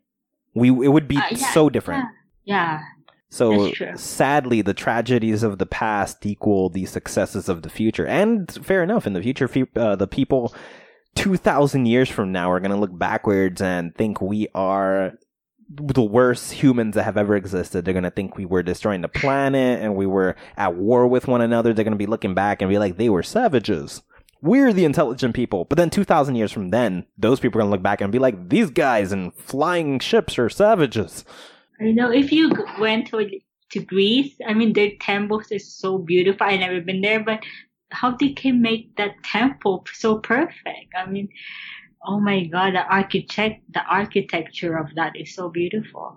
Yeah, that's it's definite genius work going on. There's also the uh I don't know if you know what the golden ratio is. It's the sort of sacred No, no. number I- that uh, it's it's like a sacred number that's happened to show up everywhere like nature shows it or something. I think it's like 1 to 1 half or something like that where everything in the universe seems to follow this number. And all the structures inside uh, uh, uh, all the structures in rome all these temples uh, the mayan temples all those things are made with this golden ratio. Actually i'm looking at it right now. It's 1 to 1 point it's 1 to 0.61 that number Oh, is is a weird exact thing and it shows up everywhere. It shows up in like if you pick up broccoli it follows that if you look at like lettuce it follows that. If you look at a lightning bolt the way it like breaks apart the bigger root of the lightning to the smaller lightning all, it, they all follow this weird number that's engraved into mm-hmm. everything and the people who constructed the roman structures and the paintings on like the great chapels and all these things they follow those numbers so it's not just a work of art but it's a work of scientific genius It's fascinating. Wow. Oh my gosh. I'm totally uh, speechless right now. yeah no it's some fascinating thing i don't even understand how i don't I don't even know how long ago they came up with this that they implemented it into everything. Even the pyramids. Think of how long ago the pyramids were made, and even the pyramids have the golden ratio applied to them. Some people suspect so that it's perfect. programmed The into us. It's so perfect. Yeah, some people believe that it's it's almost like a human uh it's part of the human mind where even if we don't know we're doing it, we do it. So we we made the pyramids according to the golden ratio without even knowing that the golden ratio was a thing. Well, I do believe that because before, uh, when they're making the pyramids, there's no like a truck or anything. They, they just do it by hand. So I do believe that. Yeah, but that, then that's even weirder. Like what's going on in our minds that leads to these things? Yeah, that's I. Yeah, if you, the time machine will work, and I travel back so I can see it. Man, you see, I would totally too. I would totally. I would want to see the craziest things. But I also, I'd be horrified, like doing anything. Because think about it, the smallest thing could change anything. Let's say you move a rock, right? All you did was move a rock and you think this is not going to do anything. You kick it to the side. Later, you go, you teleport back to whatever time, right? So now, uh, one of the slaves was going to walk through there. They were going to step on that rock. They were going to stop moving and that saves their life right? They stopped moving. They made it too late to where they were going to go and they don't die in some tragedy where everything falls apart. And while they were building the pyramid, it collapsed and killed a bunch of people and they survived. And then they're like our ancestor. But you move that rock. All you did was move a tiny little pebble. They don't step on it. It doesn't hurt them. They keep walking. They are in that tragedy and then we don't exist. That's true. That makes a big difference. That's nuts, right? And like we would never know. Time travel is so sensitive. I would be horrified. Yeah, like I said before, if you change the past, you will definitely change the future. Yeah, there's no way around it. I, I would be so freaking horrified of anything of that nature. yeah. And so, how do you, how do you, in, how do you feel? Have you held your book yet? It's already, you've already held a physical copy in your hands, right? Oh yes, I do. How did it feel the first time you did that? I was priceless because I I felt overjoyed that I, I accomplished something. It's Very it's, priceless. it's amazing, and right, like you just just holding it, nothing more, just holding it, and you know everything that's in there. It's not like there's anything in there that'll surprise you. It's just it's done, and that's enough. Yeah. Yes. Yeah, it's a great feeling for sure, for sure. Oh, thank you. Yes, yes. It's, it's I mean, it's a fascinating accomplishment. Not many people. You got to understand the level of discipline you showed in being able to do this. How many people have been writing their first book for the last twenty years? You know, Yeah. just to be able to get through anything and make it and be like, yes, it's done. Nevertheless, to publish it through a traditional publisher, that's astounding. You you've done the hard work, you've done the heavy lifting, you've gone through it. Too many people sit around doing nothing. I'm gonna get there. I'm gonna do it. It's gonna happen eventually, and it never Yes. happens. Yeah, it's very uh priceless and fortunate for me because you know I, I like I said I'm very speechless because I was able to accomplish what I wanted. It's very priceless. If you weren't a writer, what would you be doing? I probably still work in a family business. Wha what kind of family business? It's a slot machine business. Uh, we repair slot machines in casinos. What? That's your family's business? Yeah. Wow, that's so fascinating. Holy, do you I'll know? probably make my own business. Yeah. Do you know how to fix slot machines? Oh yes, uh, repair them. Yes.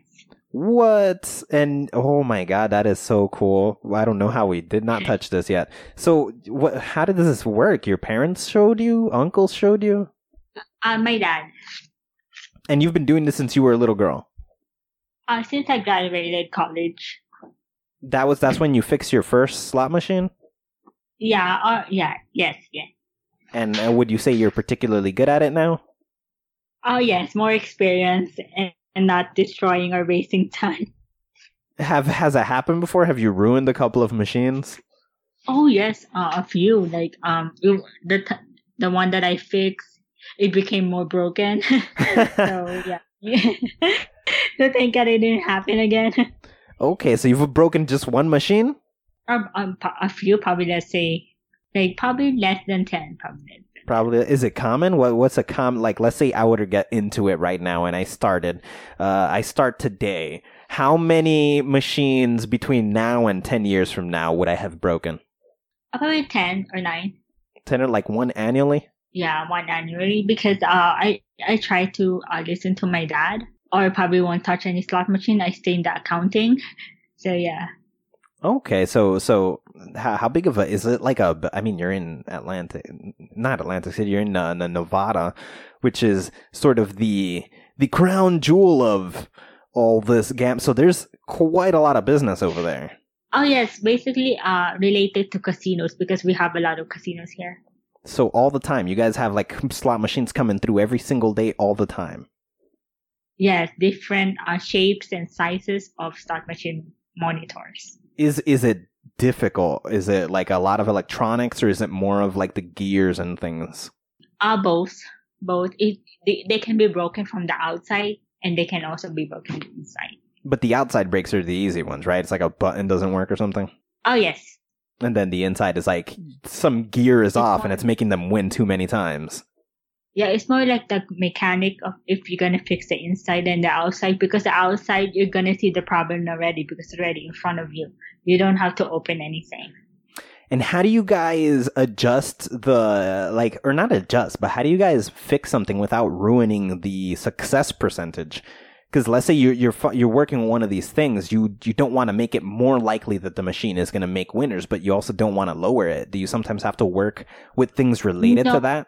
We never touch that. I mean, I think we're not allowed to touch that. We only fix something that it it doesn't work, like it won't turn on or or um, the touch screen is broken. We don't we don't mess with the setup. Uh, is there like a different mechanic that does things with that?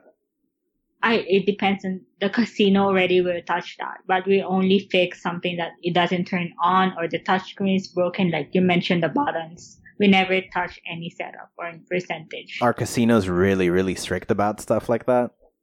Uh, yeah, because we only fix what we're supposed to fix. We don't do any like numbering stuff. We're not, we're, I, we're not allowed to do that. Oh man, how lovely would it be to know exactly where this machine is going, exactly where it's going to be, and make it like 100% accuracy, and then you go over there and you put like whatever code makes you win and just become rich. Yeah, we don't do that. We only fix a physical problem of it. We don't fix any like setup. No, we don't do that. You guys should make friends with people who do know that kind of stuff, and then like mm-hmm. make some kind of elaborate scheme. No, no, I'm I'm afraid of no. no. oh We only fix. We only fix. We don't go beyond that. man, you got to point me to all your business acquaintances. I'll take this route. no, we only fix them. I'm gonna build a team of seven people. One person fixes the inside, one the outside. One messes with the algorithms. One of them is gonna be a lookout. The other one is a hacker to lower the defenses. We're gonna break in. We're gonna play this machine. I'm gonna win a million dollars, and then we're gonna walk out like nothing ever happened. no, we only fix them. That's gonna be my next book. well, if you need uh, like a reference, let me know. I can uh, add my input so you can write a better book. oh yes, definitely. I'll cash in on those when I'm writing my what? What do you even? Call, what genre is that? Like a like a crime? Is, is it crime thriller? Like a heist? Crime- There you go. a crime or probably a thriller book. Yeah, yeah. It's like Because a the like a only crime you're gonna do is like stealing money, so I guess that's a crime.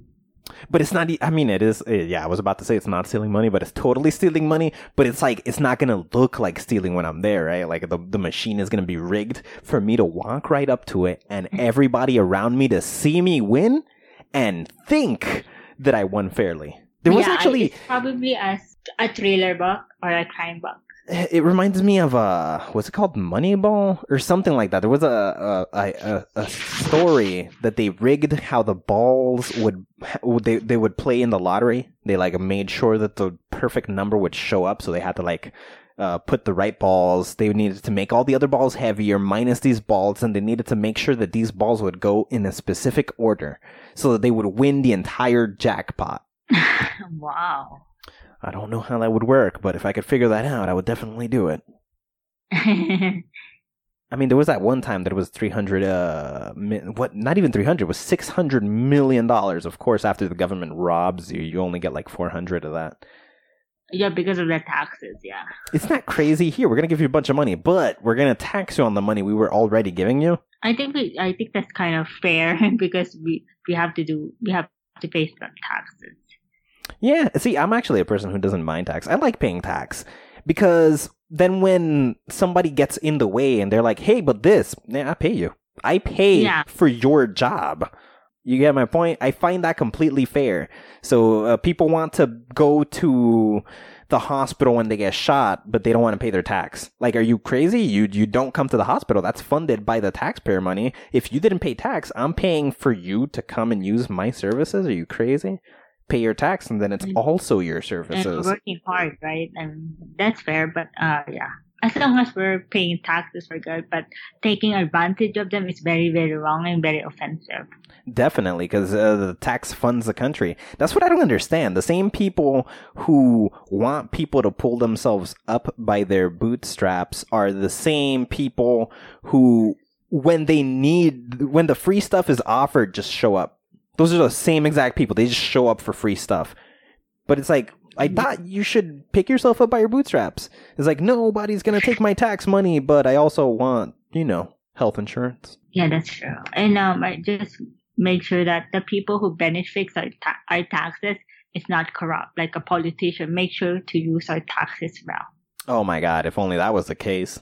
We know damn straight the politicians aren't doing anything good with it.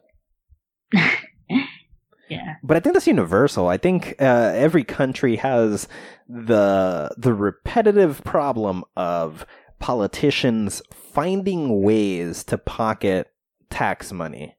And that's the biggest problem in the planet. Taxing is meant to be good and always turns out to be bad. Yes, that's true. I mean, I'm sure it happens to other countries. I'm sure it happens in all the countries. I don't think all the politicians are doing it, but I'm pretty sure every country has enough politicians doing it that it's a problem. Yeah, I'm sure it does. I mean, I, I feel sad that they're stealing money from us, and I mean, that's that's where our, our hard work or our time goes to. I mean, it, it happens. I'm sure it's very disappointing. It is, but if we didn't have a, see, every system comes to corruption. If we didn't give tax despite there being a bunch of people robbing most of it, then there still wouldn't be these uh, programs. Because ultimately, it's like, look, you guys have healthcare, and it's just them trying to prove to us that they're not stealing our money, even if they are. But the result is there's still healthcare, you know. So even if they're stealing the money, there's still the thing we we thought we wanted, and the the thing is still there, so we're benefiting from it, even if it doesn't cost the price they tell us it does. It's maybe one fourth of that, and then they put those other three fourths in their pocket. We still have the thing that we thought it was. So I guess it's like Yeah. a win lose. We got to get the the bad with the good ultimately. I love them to be honest with our money. I love, um, for example, Trump. I'm not saying he's a corrupt person, but I just want to make sure our leaders are there to lead us properly and not taking money from us. It's unfair. I mean, Trump is a genius at robbing people, though. I respect. he like he'll tell everybody he wants money. Like, give me money for the wall, and then they give him money for the wall, and then he throws it in his own bank account. And it's like That's crazy. you trick them to give you money for the wall because you allegedly don't want these immigrants, and then you take the money and don't even use it for the wall. You just keep it. That's so genius. He lies to everybody. People think he wants a wall. He doesn't want a wall. He wants more know money. Frustrating people, the politicians, to give him that wall. I remember because of the um the shutdown because of that. It's, it's crazy. Yeah, he will do whatever to sell that. yes, he will do whatever he wants, and people pay no attention. It's so crazy. Like the, everybody's But- just screaming at him. How many years does he have? Like two more years or three more years? I think So- he has one more year. The elections are 2020, Okay, that's good. So but then he's probably going to get elected again. He's probably getting elected again. We can't win. He's he's taking it. I always wanted to vote for Hillary Clinton. I, I like uh, having a first woman president. That's very historical. I mean, and inspiring. I mean, weren't you Clinton excited to have our first white president? Uh, I always wanted to see uh, a first woman president. Yeah, but uh, weren't you excited when people picked Trump? We got our first white president ever. Yeah, but it's, that, he doesn't even have a political background. That's kind of minus me a lot. I oh my like, god, right? he's he's like this uh this business. I don't even know cuz it wasn't what's it Reagan or Nixon or somebody was like an actor that became president. Yeah, I think Ronald Reagan was an actor. He like how the hell did that happen? This see this shit has happened always. We just have a weird system where like a businessman and an actor were both president at some point. That's the real American history. but I think it's because people like just like him. I mean, that's that's a huge plus. But I always wanted to see like Hillary Clinton be the president rather. Oh yeah, did you did you like her values or were you more on the side of she's a female, might as well do that just so we can have a female Um, president? Both because uh, he's been in politics long enough, and yes, he's a woman. So I think that's inspiring for mo- women like me that a higher person in that position is is in a position that I think that's very inspiring to me. Would you run for president if you could? Mm. Uh, yes, to make a difference and be inspirational to other women. Yeah. You would run, you would take that job. I would take that job if I know I can do a lot better or if I knew I can do it and be inspirational, yes. What? I wouldn't want that job for anything. You know how stressful it has to be to be the president and everybody hates you all the time? Uh, yeah, that's part of it because you're a public figure and they elected you there. But um, if I were to choose, yeah, why not? I mean, I'm ready to make a difference. Like I would make a difference, but I wouldn't make a difference as president. I, I want to be like a like Malcolm X. Let's let's go break shit. like you're free to do everything, right? Yeah, yeah. I think look, I think we live in a world where we don't need politics because we have the internet. Let's just like everybody vote over the internet. But then like who stops hackers, right? Yeah, I know, right? That's the craziest part. We, if we get rid of our political structure and we decide we're gonna have a uh, everybody vote through the internet system, suddenly all the hackers come out to play, and whatever they want to happen is the only thing that's gonna happen because they'll make it seem like everybody voted in that favor. that's true. And uh, what are the politics in the Philippines? I have no idea how that works. Or the same as the Philippines, uh, the same, I mean, the United States, we elect our politicians, the same as the United States. Um, the president is actually longer term than the president here in the state. I think in our, in our country, the president can sit to six years. Yeah, Sixty? comparing to here. Six years. Oh, six years. I was about to say sixty six years. You sure you guys don't want to change that? Yeah.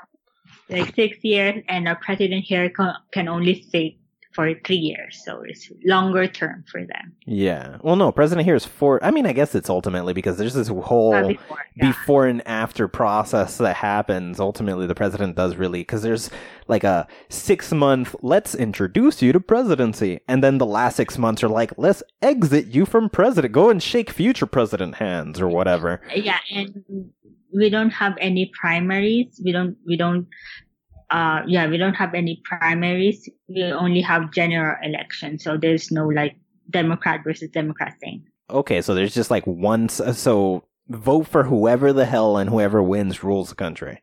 Yeah because here you have to like two democrats are fighting for an election then they have general elections. There we only have general elections Yeah, it's because over here we find popularity contests and uh, reality TV runs our politics. So it's like there are five Democrats. Which one is going to get the rose?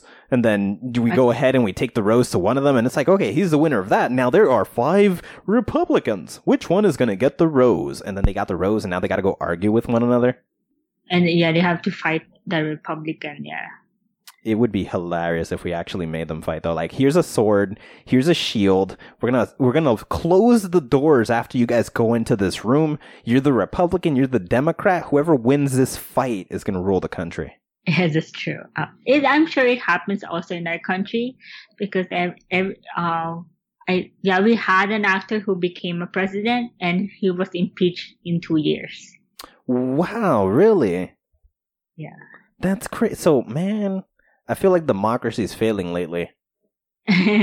yeah, I always wanted to educate people to vote wisely in the Philippines. I think important of voting educationally because you have to know your uh, leaders. That you have to know that your candidate has a good background and experience to run a country. You don't just elect them because of their popularity. Yeah. See, I think there should be here's my my views on this are kind of radical or whatever people call it. They're super boring, but people get super annoyed. But basically, I think one, the only people who should be allowed to vote are people who have multiple PhDs or doctorates. people who've been super ridiculously educated. Also, the only people who get to run should also have those requirements. Second, anybody who's running does not get to use any money provided to them from anybody.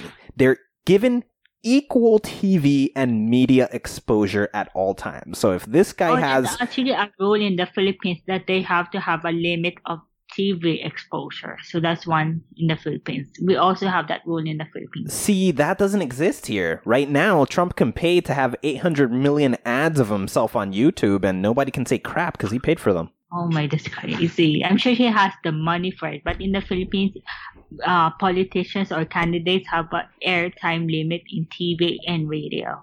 So they're equal. See, that makes more sense because people are more likely to vote for somebody they have seen more times. Yeah, it's about awareness as well. Yeah, but uh, the awareness, see, that's definitely the problem because people being more aware of the individual, they're thinking whatever I saw on the commercial or whatever I saw in the debate, that's them. And then they do no research and they vote based on whatever they think it is. Yeah. They, yeah, that's true. That's why you got to run for president. but I want to run to make a difference, not because I'm. Look, you just have to run to then open the way for me, and then we're gonna. You, you ever seen House of Cards? No. Oh, but sh- I know it. You should definitely watch it. But what we gotta do is you gotta run and then you're gonna do a bunch of horrible stuff while you're the president so that I can then become like senator and become president after you. And then we'll just pocket all the tax money. we probably end up in jail, the both of us. They're gonna call us because I'm I'm like the person. Oh, I did it. No, don't tell anybody. We're totally we don't confess. We just say we have no idea what they're talking about, and then we blame some other completely innocent individual. We'll blame Bernie or somebody. say Bernie That's did a it. good story. That's a good story to write. That's entertainment. You see, those things really are exciting. It's, there's so that's a problem when you have like these ideas and you're like, man, it would be great to write. But as you you ever have that problem when you're writing your story that in the middle of it you you you come up with a character and uh, just to sort of serve the purpose of the story, and then you're like, wow, this character is really interesting. I might want to them have their own story. Does that happen to you often? Oh yeah, it does. It does because I made a lot of changes in my scene just to make sure it connects to the story. So yeah, it happens to me a lot. So you have a lot of characters you would like branch out and make their own stories for. No, but I want to make sure it connects to the story so readers will understand it or expand more. So I want to connect everything. And there's no Yeah. character you there's no character you would ever consider like, okay, this story ends, but I love that character a lot. I want to make them have their own story where they're the main character. No, I stick to the one story only. Like because you're there. As, for me as a writer, I wrote the character there for a story, so it has to end with the story. Fascinating. That's interesting. I've never actually heard that perspective before. Some people don't even think about it, but I've never heard somebody actively choose that they're in the story, they're staying in the story. I Yeah. I do this weird thing where I like to sort of look at the story. I, I'm totally like the weirdest freaking writer ever. I break all the rules intentionally. I'm like, whatever, nobody's gonna read this anyways. So I make the story, and sometimes I like characters so much that I decide I want to explain in their own story. Like th- they're going to work in this story the way they're supposed to work in a story, but they're going to have their own story, a different book that's going to be based entirely on how they became who they are. And maybe I'll even guide them right up until the point that we see them in this story. Uh, yeah, that's a great, especially if that character is likable by the readers. I think that's a great short story. What is your favorite character from the stories you've written? Um, Angeli Thompson because I wanted to be as smart as her. Would you become a physicist to make a time machine? You don't have to, but just get the right materials for it. Uh, Probably a scientist. Yeah, you have to be a scientist for that. What? You definitely need to be. You don't think you need to be a physicist to make a time machine? Oh no, just have for me just to have the right materials and the logic for that to make a time machine. Then I probably you can make one.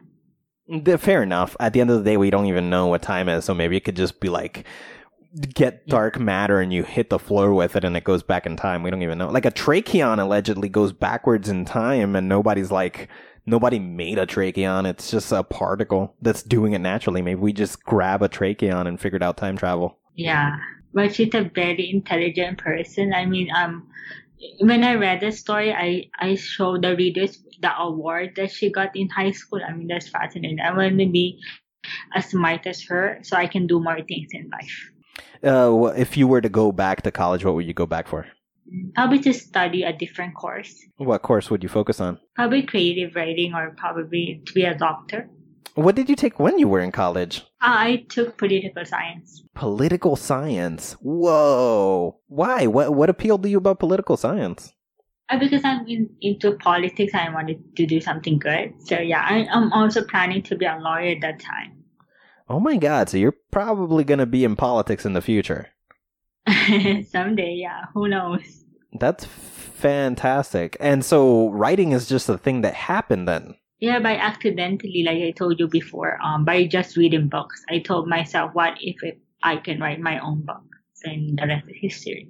Man, the origin of a writer is such a weird story. Like you had no plans when you were younger. You were just like, I read. Now in the future, you've read so much that you're like, I want to write. Yeah, that's that's me right there. That's crazy. See, when I was young, I, I also didn't plan to be a writer. I thought I would, I, for whatever reason, for whatever reason, since I was young, chemistry. I went to college for chemistry and medicine. That's that's what I had in mind. I'm gonna go be a doctor. I'm gonna go make money that way. But I didn't like w- in medical school. I hated every moment of it. I hated every second of it. And then I ended up being a writer. Who the heck? Like how?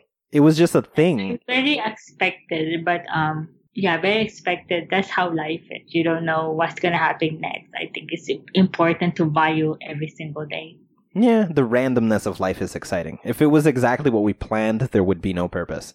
Yes, that's true. Isn't that weird? Like we plan all these things. We're I'm gonna go to college for this. You went to college for that, and we're like, yeah, we're gonna do this thing, and then we're doing something completely different. Yeah, that's that's that's the cycle of life. You don't know what's gonna happen next. That's why we should appreciate life more.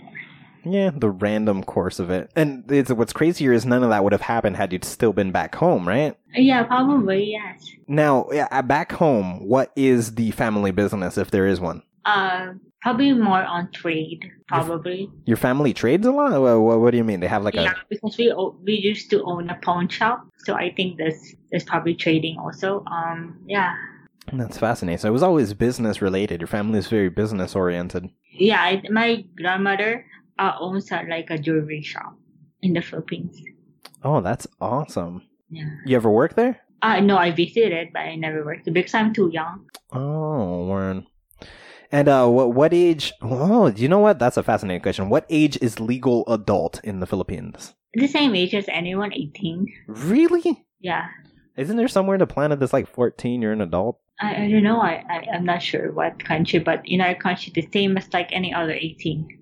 Man, the world's looking too much like itself. How long do you think will go by before everywhere looks identical and behaves identical? Like everywhere's demo- is a democracy. Well, probably, yeah, 18. When you're 18, you can now drink or smoke or go to the bar. So basically 18. And uh, is uh, what's uh, the the faith in the Philippines? The most A what? common. What's the most common faith, like the religious belief? Uh, Catholic, the religious, uh, the religion belief, uh, hmm, we we tend to go to church often because I every time I go to church in the Philippines, there's a lot of attendees, so we very church faith people. Like we like we love going to church. And it's uh it's heavily dominated by Catholicism. Man, how did the Catholics do it? They run the world. yeah, I, I remember when I was a kid, um, Pope John Paul went to the Philippines, and we all went to the to the place where Pope is. I mean, I, I love that memory. I remember walking with my dad just to see the Pope. Would you poke the Pope if you could, just to have said you'd touched him? Uh, no, I just, I, I think I just stare at the Pope. what if he walked up to you and said, poke me so you can tell people you've touched me? Oh, I will do that. I probably give him a hug because I know I never see him again in person. What? What? Here's the thing. You could. He's like, poke me and then tell people you've poked me. And if they ever ask me, I will confirm. And you're like, can I get a hug? Cause I'll never see you again. And then he gives you a hug and he's like, you'll see me again, child. And then you go home that day and you're sleeping in the middle of the night. And then he just pops up in your room and he's like, let's have a lengthy conversation about life. Oh, I cry. I cry because that's a very special moment for me. That's, uh, man. We'll, what? we'll cry. so you're heavily religious too? Um, Likely, yeah, but I, yeah, yes. How do you consolidate the existence of God and the existence of aliens at the same time? Well, I do believe in what I see, so I believe that what I see is the truth, then that's the truth, whatever I see. Fat. You see, I like that. That is so logical. Yeah. If I see something, then I know it's real. That's it. So you, you don't officially believe in anything you haven't witnessed. And for example, God is faith and you're like, there might be a God. And as far as I know, there might be a God. But if I saw proof that there wasn't, suddenly there isn't. And if you saw proof there is for a, so you're more of an agnostic, if anything. Yeah, but I do believe in God. I do believe in the faith. So yes, I do believe in God. But in, in, in my life, if, if I, I have to believe something that I see first. I'm not, I mean, I'm not going to believe you if I don't see you. I mean, that's logic, right? I mean, you as a person, if you're telling me that you're a person, I have to see you as a person. Yeah. Yeah. Do you think robots are people? Robots are possibly, yeah. there's, there's, probably in the future, there's going to be like a human robot. Why not? Yeah, and you think like, let's say they say they feel something. Are you going to believe them? Uh, if if they have evidence, yes, I'm going to believe them. Fair enough. So like the in the future, oh man, that's so weird. Like robots falling in love with people. Yeah, I, there, yeah. There's a story about that. I think one person married a robot for that. I think there's an article written about that. Would you write a story about a robot falling in love with a person? Uh, why not? Yes, that's a very interesting one. I'm sure it will click because I already have then. My suggestion is you use your current character, you kill one of the two, and then you have them use that same time machine to go way into the future to when robots are treated like people, and then you have them fall in love with a robot. Or in fact, you take them right to the point when people are still debating whether people are people or, or whether robots are people or not, so that it's like, like, like taboo, you know? Like falling in love with a robot is taboo, and then you make like a Romeo and Juliet with a robot and a person with a time machine. Yeah, that's true. Thank you. I, I, I love the suggestion. I, I love to do that. no, I'm just messing with you. But um that would be a fascinating story That I would definitely there's a movie about a robot who I don't know if she loves the daughter. It's called I Am Mother on Netflix. Oh really? I I am your mother? Yeah, I, I watched that. Yeah, I watched that. With the girl the, the girl that was raised by the robot? Yeah, I watched that. I watched it from the beginning to the end and the what do you yeah, think about that movie? Do you think that robot loves that little girl? Yeah, for him to, uh, I don't want to ruin the whole story, the whole movie, but for him to do that, to have a, a person pretend to do something for her, then yes. I mean, she took care of that kid since a, a baby. So yeah, I, yeah, there's physical love right there. But, but you don't think the robot was faking it for the sake because there were what was it? It was like three different children they that that were found to have been failed experiments by the robot? Well, I think I still uh, feel the love when she was taking good care of her. Yeah, fair enough. Because I think it was just uh, uh, based on the way the robot was behaving. I think it was like a hard decision when you feel that the child isn't functional the way you expected. So what she had to do was probably hard anyways, but she did it regardless because it's about making the perfect human or whatever. Yes, that's true.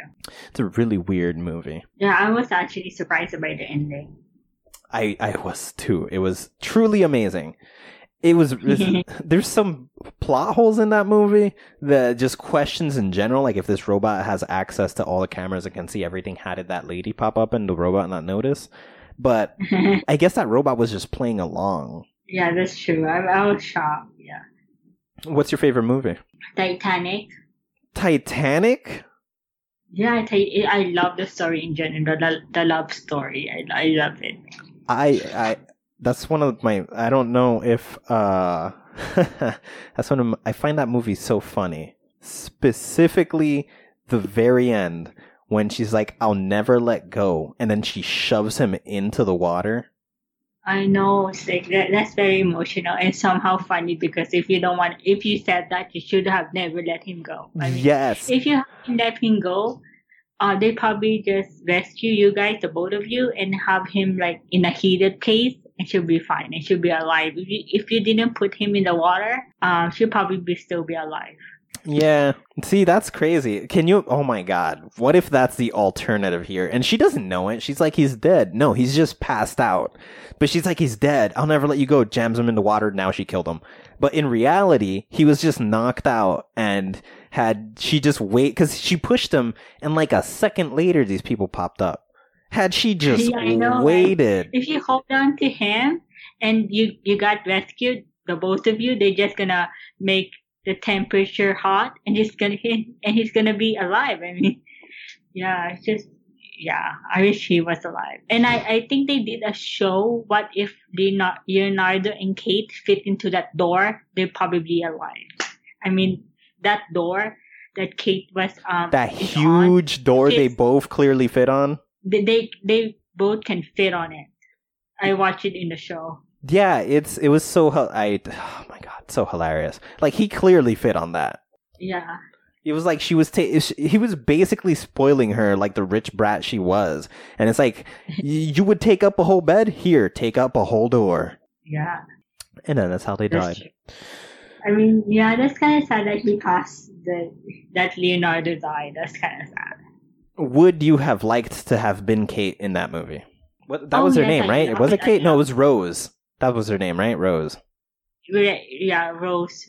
I forgot the last name. Yeah, I'd love to play that part because it's so uh beautiful. It was so yeah, so beautiful. I love the scene that they were both flying, like like you know the stretching. Yeah, yeah, Right. at the pe- uh, the front of the, the the ship. Yeah, I think that was it was beautifully made. You don't think it's creepy that she totally let this guy one see her? She's known him for like a day and a half, and he's already over here drawing her. He's seeing her naked first of all, and then he's drawing her naked. Like, yeah, yeah, yeah. like, bro, he's gonna leave this ship, and maybe let's say it doesn't sink, and he's just you're gonna go home to your like husband or whatever. He's just gonna leave, and some stranger has a nude portrait of you that just belongs to him. He could do whatever. He could sell that. He could recreate it a million times and make mad money off of your naked body. This guy saw you once. He probably does this all the time. He rides mad ships every year, and he cons one woman into giving him nudes, and then he just sells that picture and then rides the next boat. Yeah, that, that, that can be a possibility and a betrayal in the story. It, yeah, because what if he's just a clever con man? That would have been. I would have loved to see the alternative to this. Like, how many ways could this story have gone? Or probably uh, Leonardo DiCaprio or Jack was still alive. I think that makes a big difference. I be, I think if Jack was alive, it's gonna be a more happier ending. You think? What if? Uh, because then we got to think about like, okay, so Jack is alive, and uh, Rose is still she's married or gonna get married or engaged or some crap like that. So she goes and she still has to leave with this man. Now the story becomes about this affair she's having with Jack. Yes, that's true. But um, I but in the story they're gonna escape the ship and be together. I think they can still uh, get away with it. I mean, this is not technically married yet. It's just uh, Oh, she's not married, so they're gonna run away together. They're like, screw my husband, he could stay wherever. or screw my fiance, I'm not gonna marry him. We're gonna run away. That's a more uh, intriguing story, like part two, Titanic part two. Definitely, or the alternate ending. Because uh, here's the thing: it would be hard to make an alternate ending like that, considering the ship is like sinking for for a whole half of a movie. Yeah, I know. It, for that movie, it, uh, to, make that movie is around 200 million for it. Because I don't know if they made the real ship or they have great effects. I mean, it's so difficult to make a real ship and sink it. I'm sure they had fantastic effects and probably a mixture of both. Maybe some of the shots were a real ship and some of the shots were these special effects. So they can have a, a genuine combination of both things happening. Yeah, I love. Uh, yeah, that's why I love about that story. It's so beautiful. I mean, it's, it makes me feel I'm inside the ship. So that's definitely your favorite. And uh, what's your favorite uh, novel? Uh, the Timekeeper by um, Mitch Albom. What? What's that about? Uh, basically, she wrote about two different characters. I think one is a teenager, one is a very rich guy, and one is from the past. And they were able to connect each other. so beautiful. Hmm, very intriguing. I might have to look into that. The Timekeeper. That sounds familiar. Yeah. I feel like I've heard about that one before. I might have already read that. I'm not entirely sure. All right, before we get out of here, if you could tell your listeners, your everybody who's going to read your book and everybody who's listening to this one one enlightening thing, what would you tell them to better their lives? Um always be in the positive side and always if you wanted to do something, don't be afraid to do it and just work hard in it and it will happen. Fantastic. Let everybody know where they can find you, where they can buy your book, where they can find your social media, anywhere you're going to be, anything you're going to be doing. Uh, time travel is available on Amazon, Barnes and Noble, Smashwords, and Kobo. And they can find me on Facebook. Just type Roxanne San Jose. On Instagram is uh, Roxanne underscore San Jose. On Twitter is SJ Roxanne. Okay. Well, Anywho, thank you for being here. It's real fun to have a conversation with you. I really enjoyed kind of. For having me. Picking your brain. It was very exciting to see what. Uh, we don't commonly have writers here because writers tend to be recluses who don't want to share their voice. I'm glad you were definitely up for this. This is exciting. I like to pick the mind of writers and see what the processes are and see what their interests are. We're all super weird and we should talk to each other. Yeah, well, thank you so much. I love sharing everything. I like I like um, answering any question you have. For sure. And we're definitely going to work on anytime you have anything coming out, just let us know and we'll bring you back on so you can come and have a nice conversation about it. Oh, I will. Perfect. Thank you for being on so much.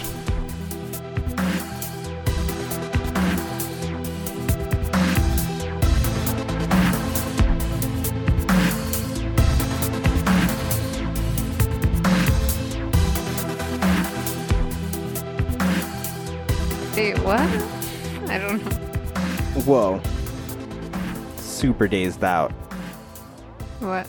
The the coming out of that that time travel moment where we were in this past conversation and it was you know how hard it was to not touch anything that was happening while I was having that conversation with her that would rearrange the moment cuz I I'm watching me have a conversation with Roxanne. I could have altered anything at any moment and that conversation could have changed, but I had to, I had to just sit there so that the people can, basically what I did, I jumped into that moment with a recording device so that the readers, the readers, so the listeners can hear me and Roxanne have that conversation, but I couldn't get caught by myself. They needed to just, I needed to be the, like a fly on the wall because I'm also a fly man. I but can turn to fly. Why did you have to do that? What was wrong with your like the original you their their stuff wasn't working? They weren't recording. They were just having a conversation. Oh. They had a conversation. Then I told myself, look, we're going to have a genuine conversation and not record any of it. And then in the future, I'm going to use a time machine to go back and record it. Why would they agree to this? To Why? just have it. Two people can't just agree to have a conversation? Yeah, but it's just a weird step to have to go back in time to record it. If you have a time machine, you do whatever really you want. boring for you. Who says I learned Because you so already much. had the conversation. You and I'm learning learned those things. I'm learning things now. You're the first time you weren't. I was, but I'm learning what? more on this. It's like when you watch a movie nine times. You shouldn't watch a movie nine times. But if you did, on the ninth time, you learned something. Maybe. I think it takes like maybe two times. And then you stop learning. After Yeah. the second time, you don't learn Actually, anymore. no, because you learn everything in the first time, and then the second time is like, oh, now I see th- these things. No, not really. I guess you are kind of learning, You but are. I'm not sure. But look, you get to definitely learn nine times. I can give you one example, and you're gonna be like, yeah. And the best example What? is The Departed. You could jump into that movie, see it once, get to the end, be like, holy crap. You make it back to the beginning, see the guy who was in every freaking scene, but wasn't even like an addressed character, and you're like, wow. And then you make it to the end, and you're like, but wait, how did all these characters hide in between, and what did he do that they didn't see, and when did he do it? Now you catch all the kind of like, on the third go through, you saw the guy who was hidden the whole movie that you didn't know about the first time. The second time, you totally were aware of him, but the third time, now that you've caught him on all the scenes, you're focusing on what he did that allowed him to be all the way at the end and kind of be the winner of a movie you didn't even know he was. a- what if it just took you the first time watching it to see all that? You're amazing at watching movies. yeah. Like at that point, that's a trained skill you have. Mhm. You have l- mastered the art of watching a movie. I have. I have a trophy for that. You have a trophy for that. Yes, I'm very proud of it. Uh, uh, to be fair, I'm sure that some movies are built intentionally with the idea that you would go and you'd watch them a couple of times to gain the full picture. That'd be an interesting thing to do. Somebody who specifically who does that all the time, not in movies, but now that we're just coming out In of books. in books, is Chuck Palahniuk. You will go through a whole story. He will sprinkle everything you need. It's almost like he's writing a mystery novel or something where you have all the answers, you just don't know it because he's distracting you with dumb shit the whole time. You make it to the end and you're like, I don't know how he tricked me. I don't know why, or I know how he tricked me, and I don't know how he made me fall for it when it was like, specifically in Choke. You're going through that story and you're like, there's no way. There's no way that's what's happening. This is crazy. Yes. Oh my gosh. You start believing it yourself. But you know it can't be true you either. know it can't and be he true. knows it can't be true either. But you're both like, what if? Yes, he sells it so hard that as you're going through it, you're like, but, but maybe it is. Like it's not, but, but maybe it is. And then you make it to the end of the story and you're like, I'm a fucking idiot. Mm-hmm. Then you go back to the beginning and you're basically reading a different story when I you've made do it to the end. to do that to that story. That's pretty good. Yep, Fight Club is the same thing. You you're at the beginning, you're going through the story, you're like he's he's giving you all the answers. He's not even hiding the answers. They're kind of in your face. When you read that story the second time, you're like, I don't even know how I didn't catch this. It's not Mm. like he hid it. Oh my god, it was so how cleverly written this was. It was hidden in plain sight. No. He's being super direct, but something about how he writes his stories make it so it's you almost disregard obvious signs and you make it to the end you're like get the fuck out of here so you come back to the beginning and you start going through and you're like duh but then you make it to the end and you're like oh but all this other thing it's like you read that book a hundred million times you read a hundred million different stories you, every perspective gives you a different story when it comes to like a chuck palahniuk book That's that's really interesting. I hope she can. We can do that with um the time travel book. We're gonna get it. We're gonna buy it and enjoy it. we're gonna enjoy the book Yes. for shizzle I just I really love time travel. That sold me. Just it's time travel story. Yeah, definitely. I think everybody should pick up the book, go and explore this girl's work. She put she put effort into it. It is a every writer's unique. So so the most exciting part is finding out what special twists and turns this is going to take. Cuz like we were talking about in in that conversation, when it comes to a genre of a book, like the genre narrative of a story, there's the the typical tropes you sort of almost have to satisfy. You don't have to satisfy them, but it's usually the guidelines that you do in a romance or you know put them together. They're expecting they're going to end up together. What they're here for that is the surprise is how they end up together. We know they're gonna end up together. That's what we're here for. How is it gonna happen? That's what's exciting. Are they gonna survive? Are they gonna make it? That's Are they gonna lose exciting. something else?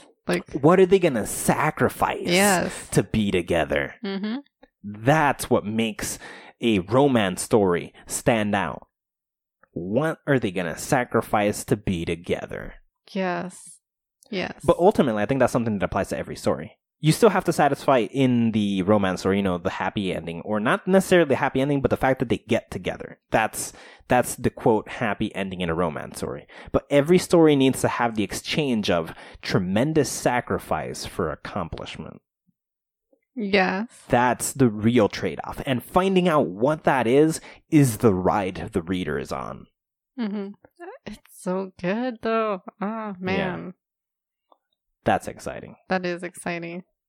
That is definitely what people need to be looking into that's the reason people need to be invested that's what they should be looking for so you guys I've should been doing that though to like video games and movies and just shows that we watch. I'm watching them like they're all like books, like looking at the things that are putting the story together. What are these characters being forced to do? I guess in a situation like how far is this person going to push this character before it's too much or whatever? when you enter critic mode, it's hard to sort of like you almost enjoy it more because you know what you're looking for almost. But is that a bad thing to be doing instead of enjoying it as it should be? Here's the thing: there should be just like again, this is something people miss a lot, and you should have one. You should enjoy things. This makes it easier to happen. You should enjoy things. Anything that puts you in a neutral state, like you like it, but it wasn't like the most mind blowing thing in the world. Like, yeah, it was fun. I liked it. Ignore that. Or "Eh, it wasn't the best thing, but ignore that. When something pisses you off, like a story sucks, you think it sucks a lot. And when something is astounding, like, wow, what made this? That's when you watch it the first time, completion. The second time is because you either hated it or you loved it. And that's when you go in critical thinking mode. You have Yeah. to be the creator the first time where you're not judging anything. You're just going through it for the enjoyment of going through it. On the second one, you're the editor. You're going through it to see the I need to reasoning, the that. Just like when I find something I really enjoy, I end up in critic mode automatically just by the enjoyment I'm having of whatever I'm watching or reading or whatever it is. It, Yeah. I just can't help it because it's so good, and I'm like, how, how much better could it get? No, you just got to learn to enjoy it. You got to learn to go through it, enjoy it, go through it, not not judging anything. Just let the ride take me. hmm And then on the second go, you do the let's pick it apart thing. That's I've I've done that with a couple of things, but they have to really, really drive me. I've done that with like, for example, Resident Evil 4. I played that in and out. I know everything about that game because it blew my freaking mind. I've done everything in that. Over and over and over. way every it possible different way. The book Fight Club. I've read that goddamn book so many freaking times, but there's something about going through it and picking it apart and understanding characters' motivations and just Bob, just Bob wanting to make connection with anybody because he felt emasculated and making friends with masculine males is all he wanted. He didn't want to be the masculine male. He just wanted to be surrounded with that energy so he wouldn't feel he's losing it because his strive in life was enough to make him lose it. So he's trying to compensate for who he was by surrounding himself by who he could have been. Those things, those small details that build a world, Mhm. that fascinates me. And that's why I return to things that I like. I don't return Yeah. to things often. I have to like something a lot. hmm I gotta find those things, and return to them. Yeah. It's good. It's good to understand because, but the problem is, I have the problem where I, if it doesn't excite me particularly, I never go back. I watch most movies once and never return. You gotta read that crappy story and finish it one day. Oh my god, it's so difficult. But I know why I don't like it. It's description bombing. I hate description bombing. That's true. It's hard to make it through when you're dropping 900 descriptions on me. Guide me through the story and teach me through the world what makes sense and what doesn't make sense. But I've struggled going through that story. I don't even remember what freaking. I don't remember the name of the book or this. It's that forgettable. I don't remember the name of the book. I don't remember the name of the author. And it's just. Do you even know what it was about? I don't think the story starts until like page 20. Whoa. Okay, That's how, like, too much. This is what this guy Yeah. Mm. looks like. This is what the technology of because I remember it was like a book into the future. I think it was Player One. Are you sure? I don't think it was that. It wasn't Player One, or was it Theme Park One, or some I shit think like it was that. a theme park. Right? God, it's just I hate. This is my point. also player one had that problem, but it didn't You last try that to long. read that one? Yeah, I it was. haven't. It was the. I actually finished that book. It was the Really? first maybe three to like five pages, or just giant description bombs. Hmm. And it's like, Is that why Christ. people loved it? Because it was all the descriptions of the things they wanted to see.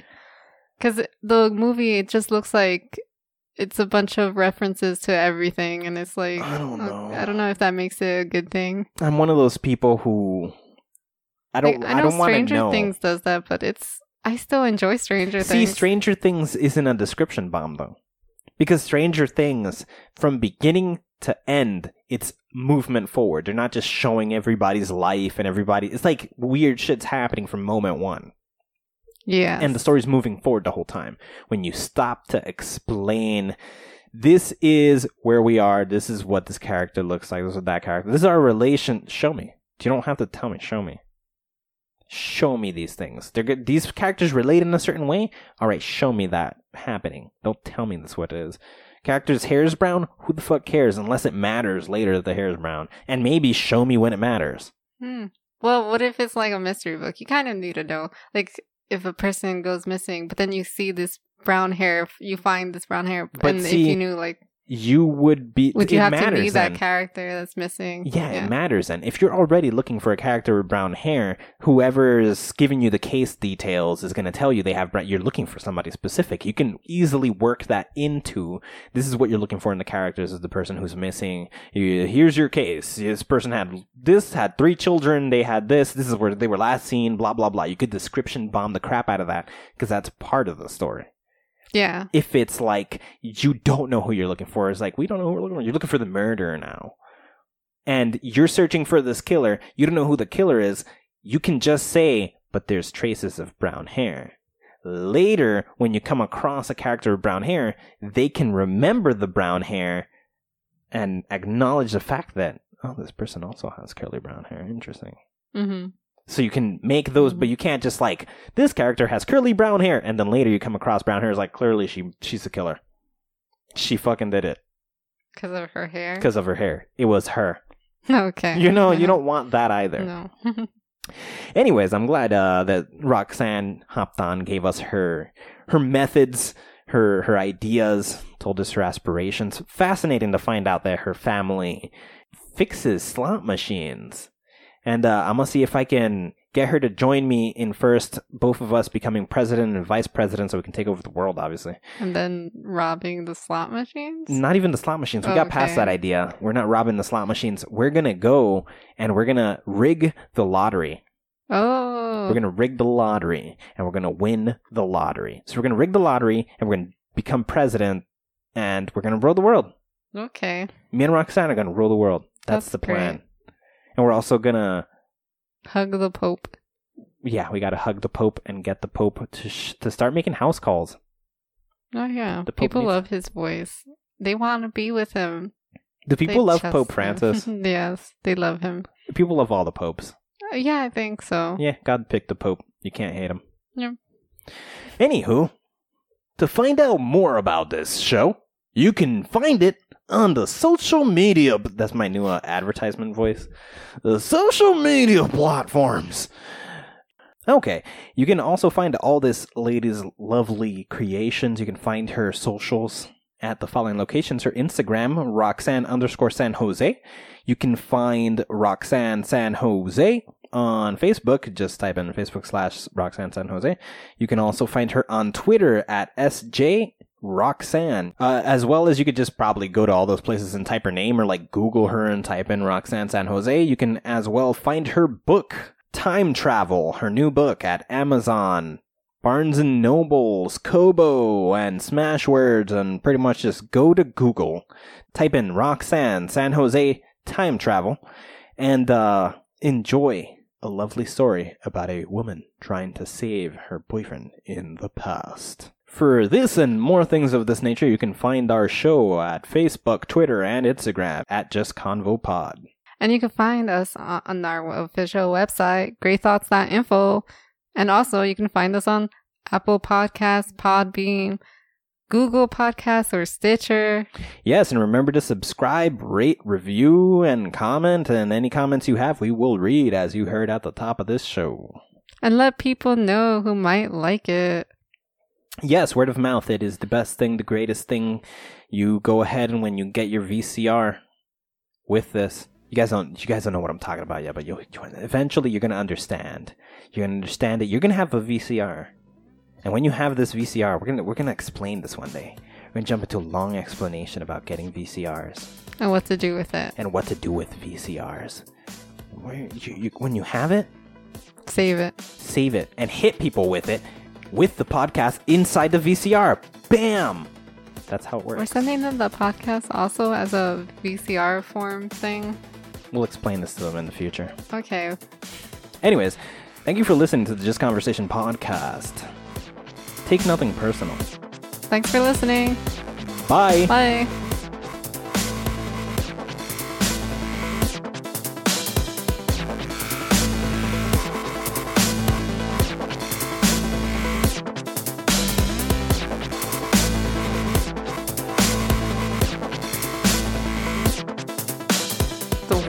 Your Ethernet. the Ethernet. Yeah, That's the internet thing. yeah. We're, we're- the Ethernet. I don't know which. What's the difference Of what? of Ethernet and Internet? Those are both things we say. Are they the same thing? What is the Ethernet? Does it mean it's? E- I don't know. That's what people I call the thought internet. That's what you said. Yeah, it's Ethernet. Ethernet and internet. Oh, But is the Ethernet the the net in the ether? I don't know what's the Ethernet. I think it's just the internet. It might be the the right name for the internet By who? by uh, whoever decides what the right words are. I don't know. Like, Webster? Different language? No, I think it's English. It's English? Yeah, I think it's just Webster decides what is what because it's just like Google tells us information. Webster's the same thing for words. They're like selfies is a word now, and we're all like, "Oh my god, it's finally a word!" I couldn't use it like correct or whatever until now. Wasn't correct until now. Until they think- said it's a word. How does that work? Is that that's really how people think, though, isn't? It's the, isn't it the opposite though? They're just stealing what we're saying and making them words. It's totally what's happening, and I don't know why people are mad souped. Cause you're popular now. when you make up a word and it gets put it's not like they're like credit for this word due to the suburbs of wherever maybe they do credit people. You're just not looking at the right page. you know what maybe there is an entire credits page but how long do they hold these credits like what about the word How word people? I don't know. like do they still have the credits for that like somebody made up that word the word word Who would even? How would we even find the person? Like the word "stan" that Eminem. I guess you would thank him, even though it was a word beforehand. But It was- then yes. it became a new reason. I mean, a new re- definition for it. here's the thing. Stan was a name. Now it's a verb or noun? I don't know how language works. It's not a verb. It's like you're i mean uh, you'd have to be standing i guess. Yeah, standing you're standing. but i'm a stan. Is that that's a verb or Oh, noun? what's the difference between i mean what's noun and um like an adjective what the fuck is an adjective i don't know how language works i don't uh, what's this thing i'm speaking What is this thing? Wubba dubba dub dub lubba Good night. dub dub. Good morning. Wubba Good afternoon. Wubba dubba dub dub lubba Good dub night. dub. Good morning. Wubba Good afternoon. The Just Conversation podcast is hosted by Christina Clauso and Jack Thomas, produced by Lynn Taylor, and published by GreyThoughts.info. Social media managed by Amber Black.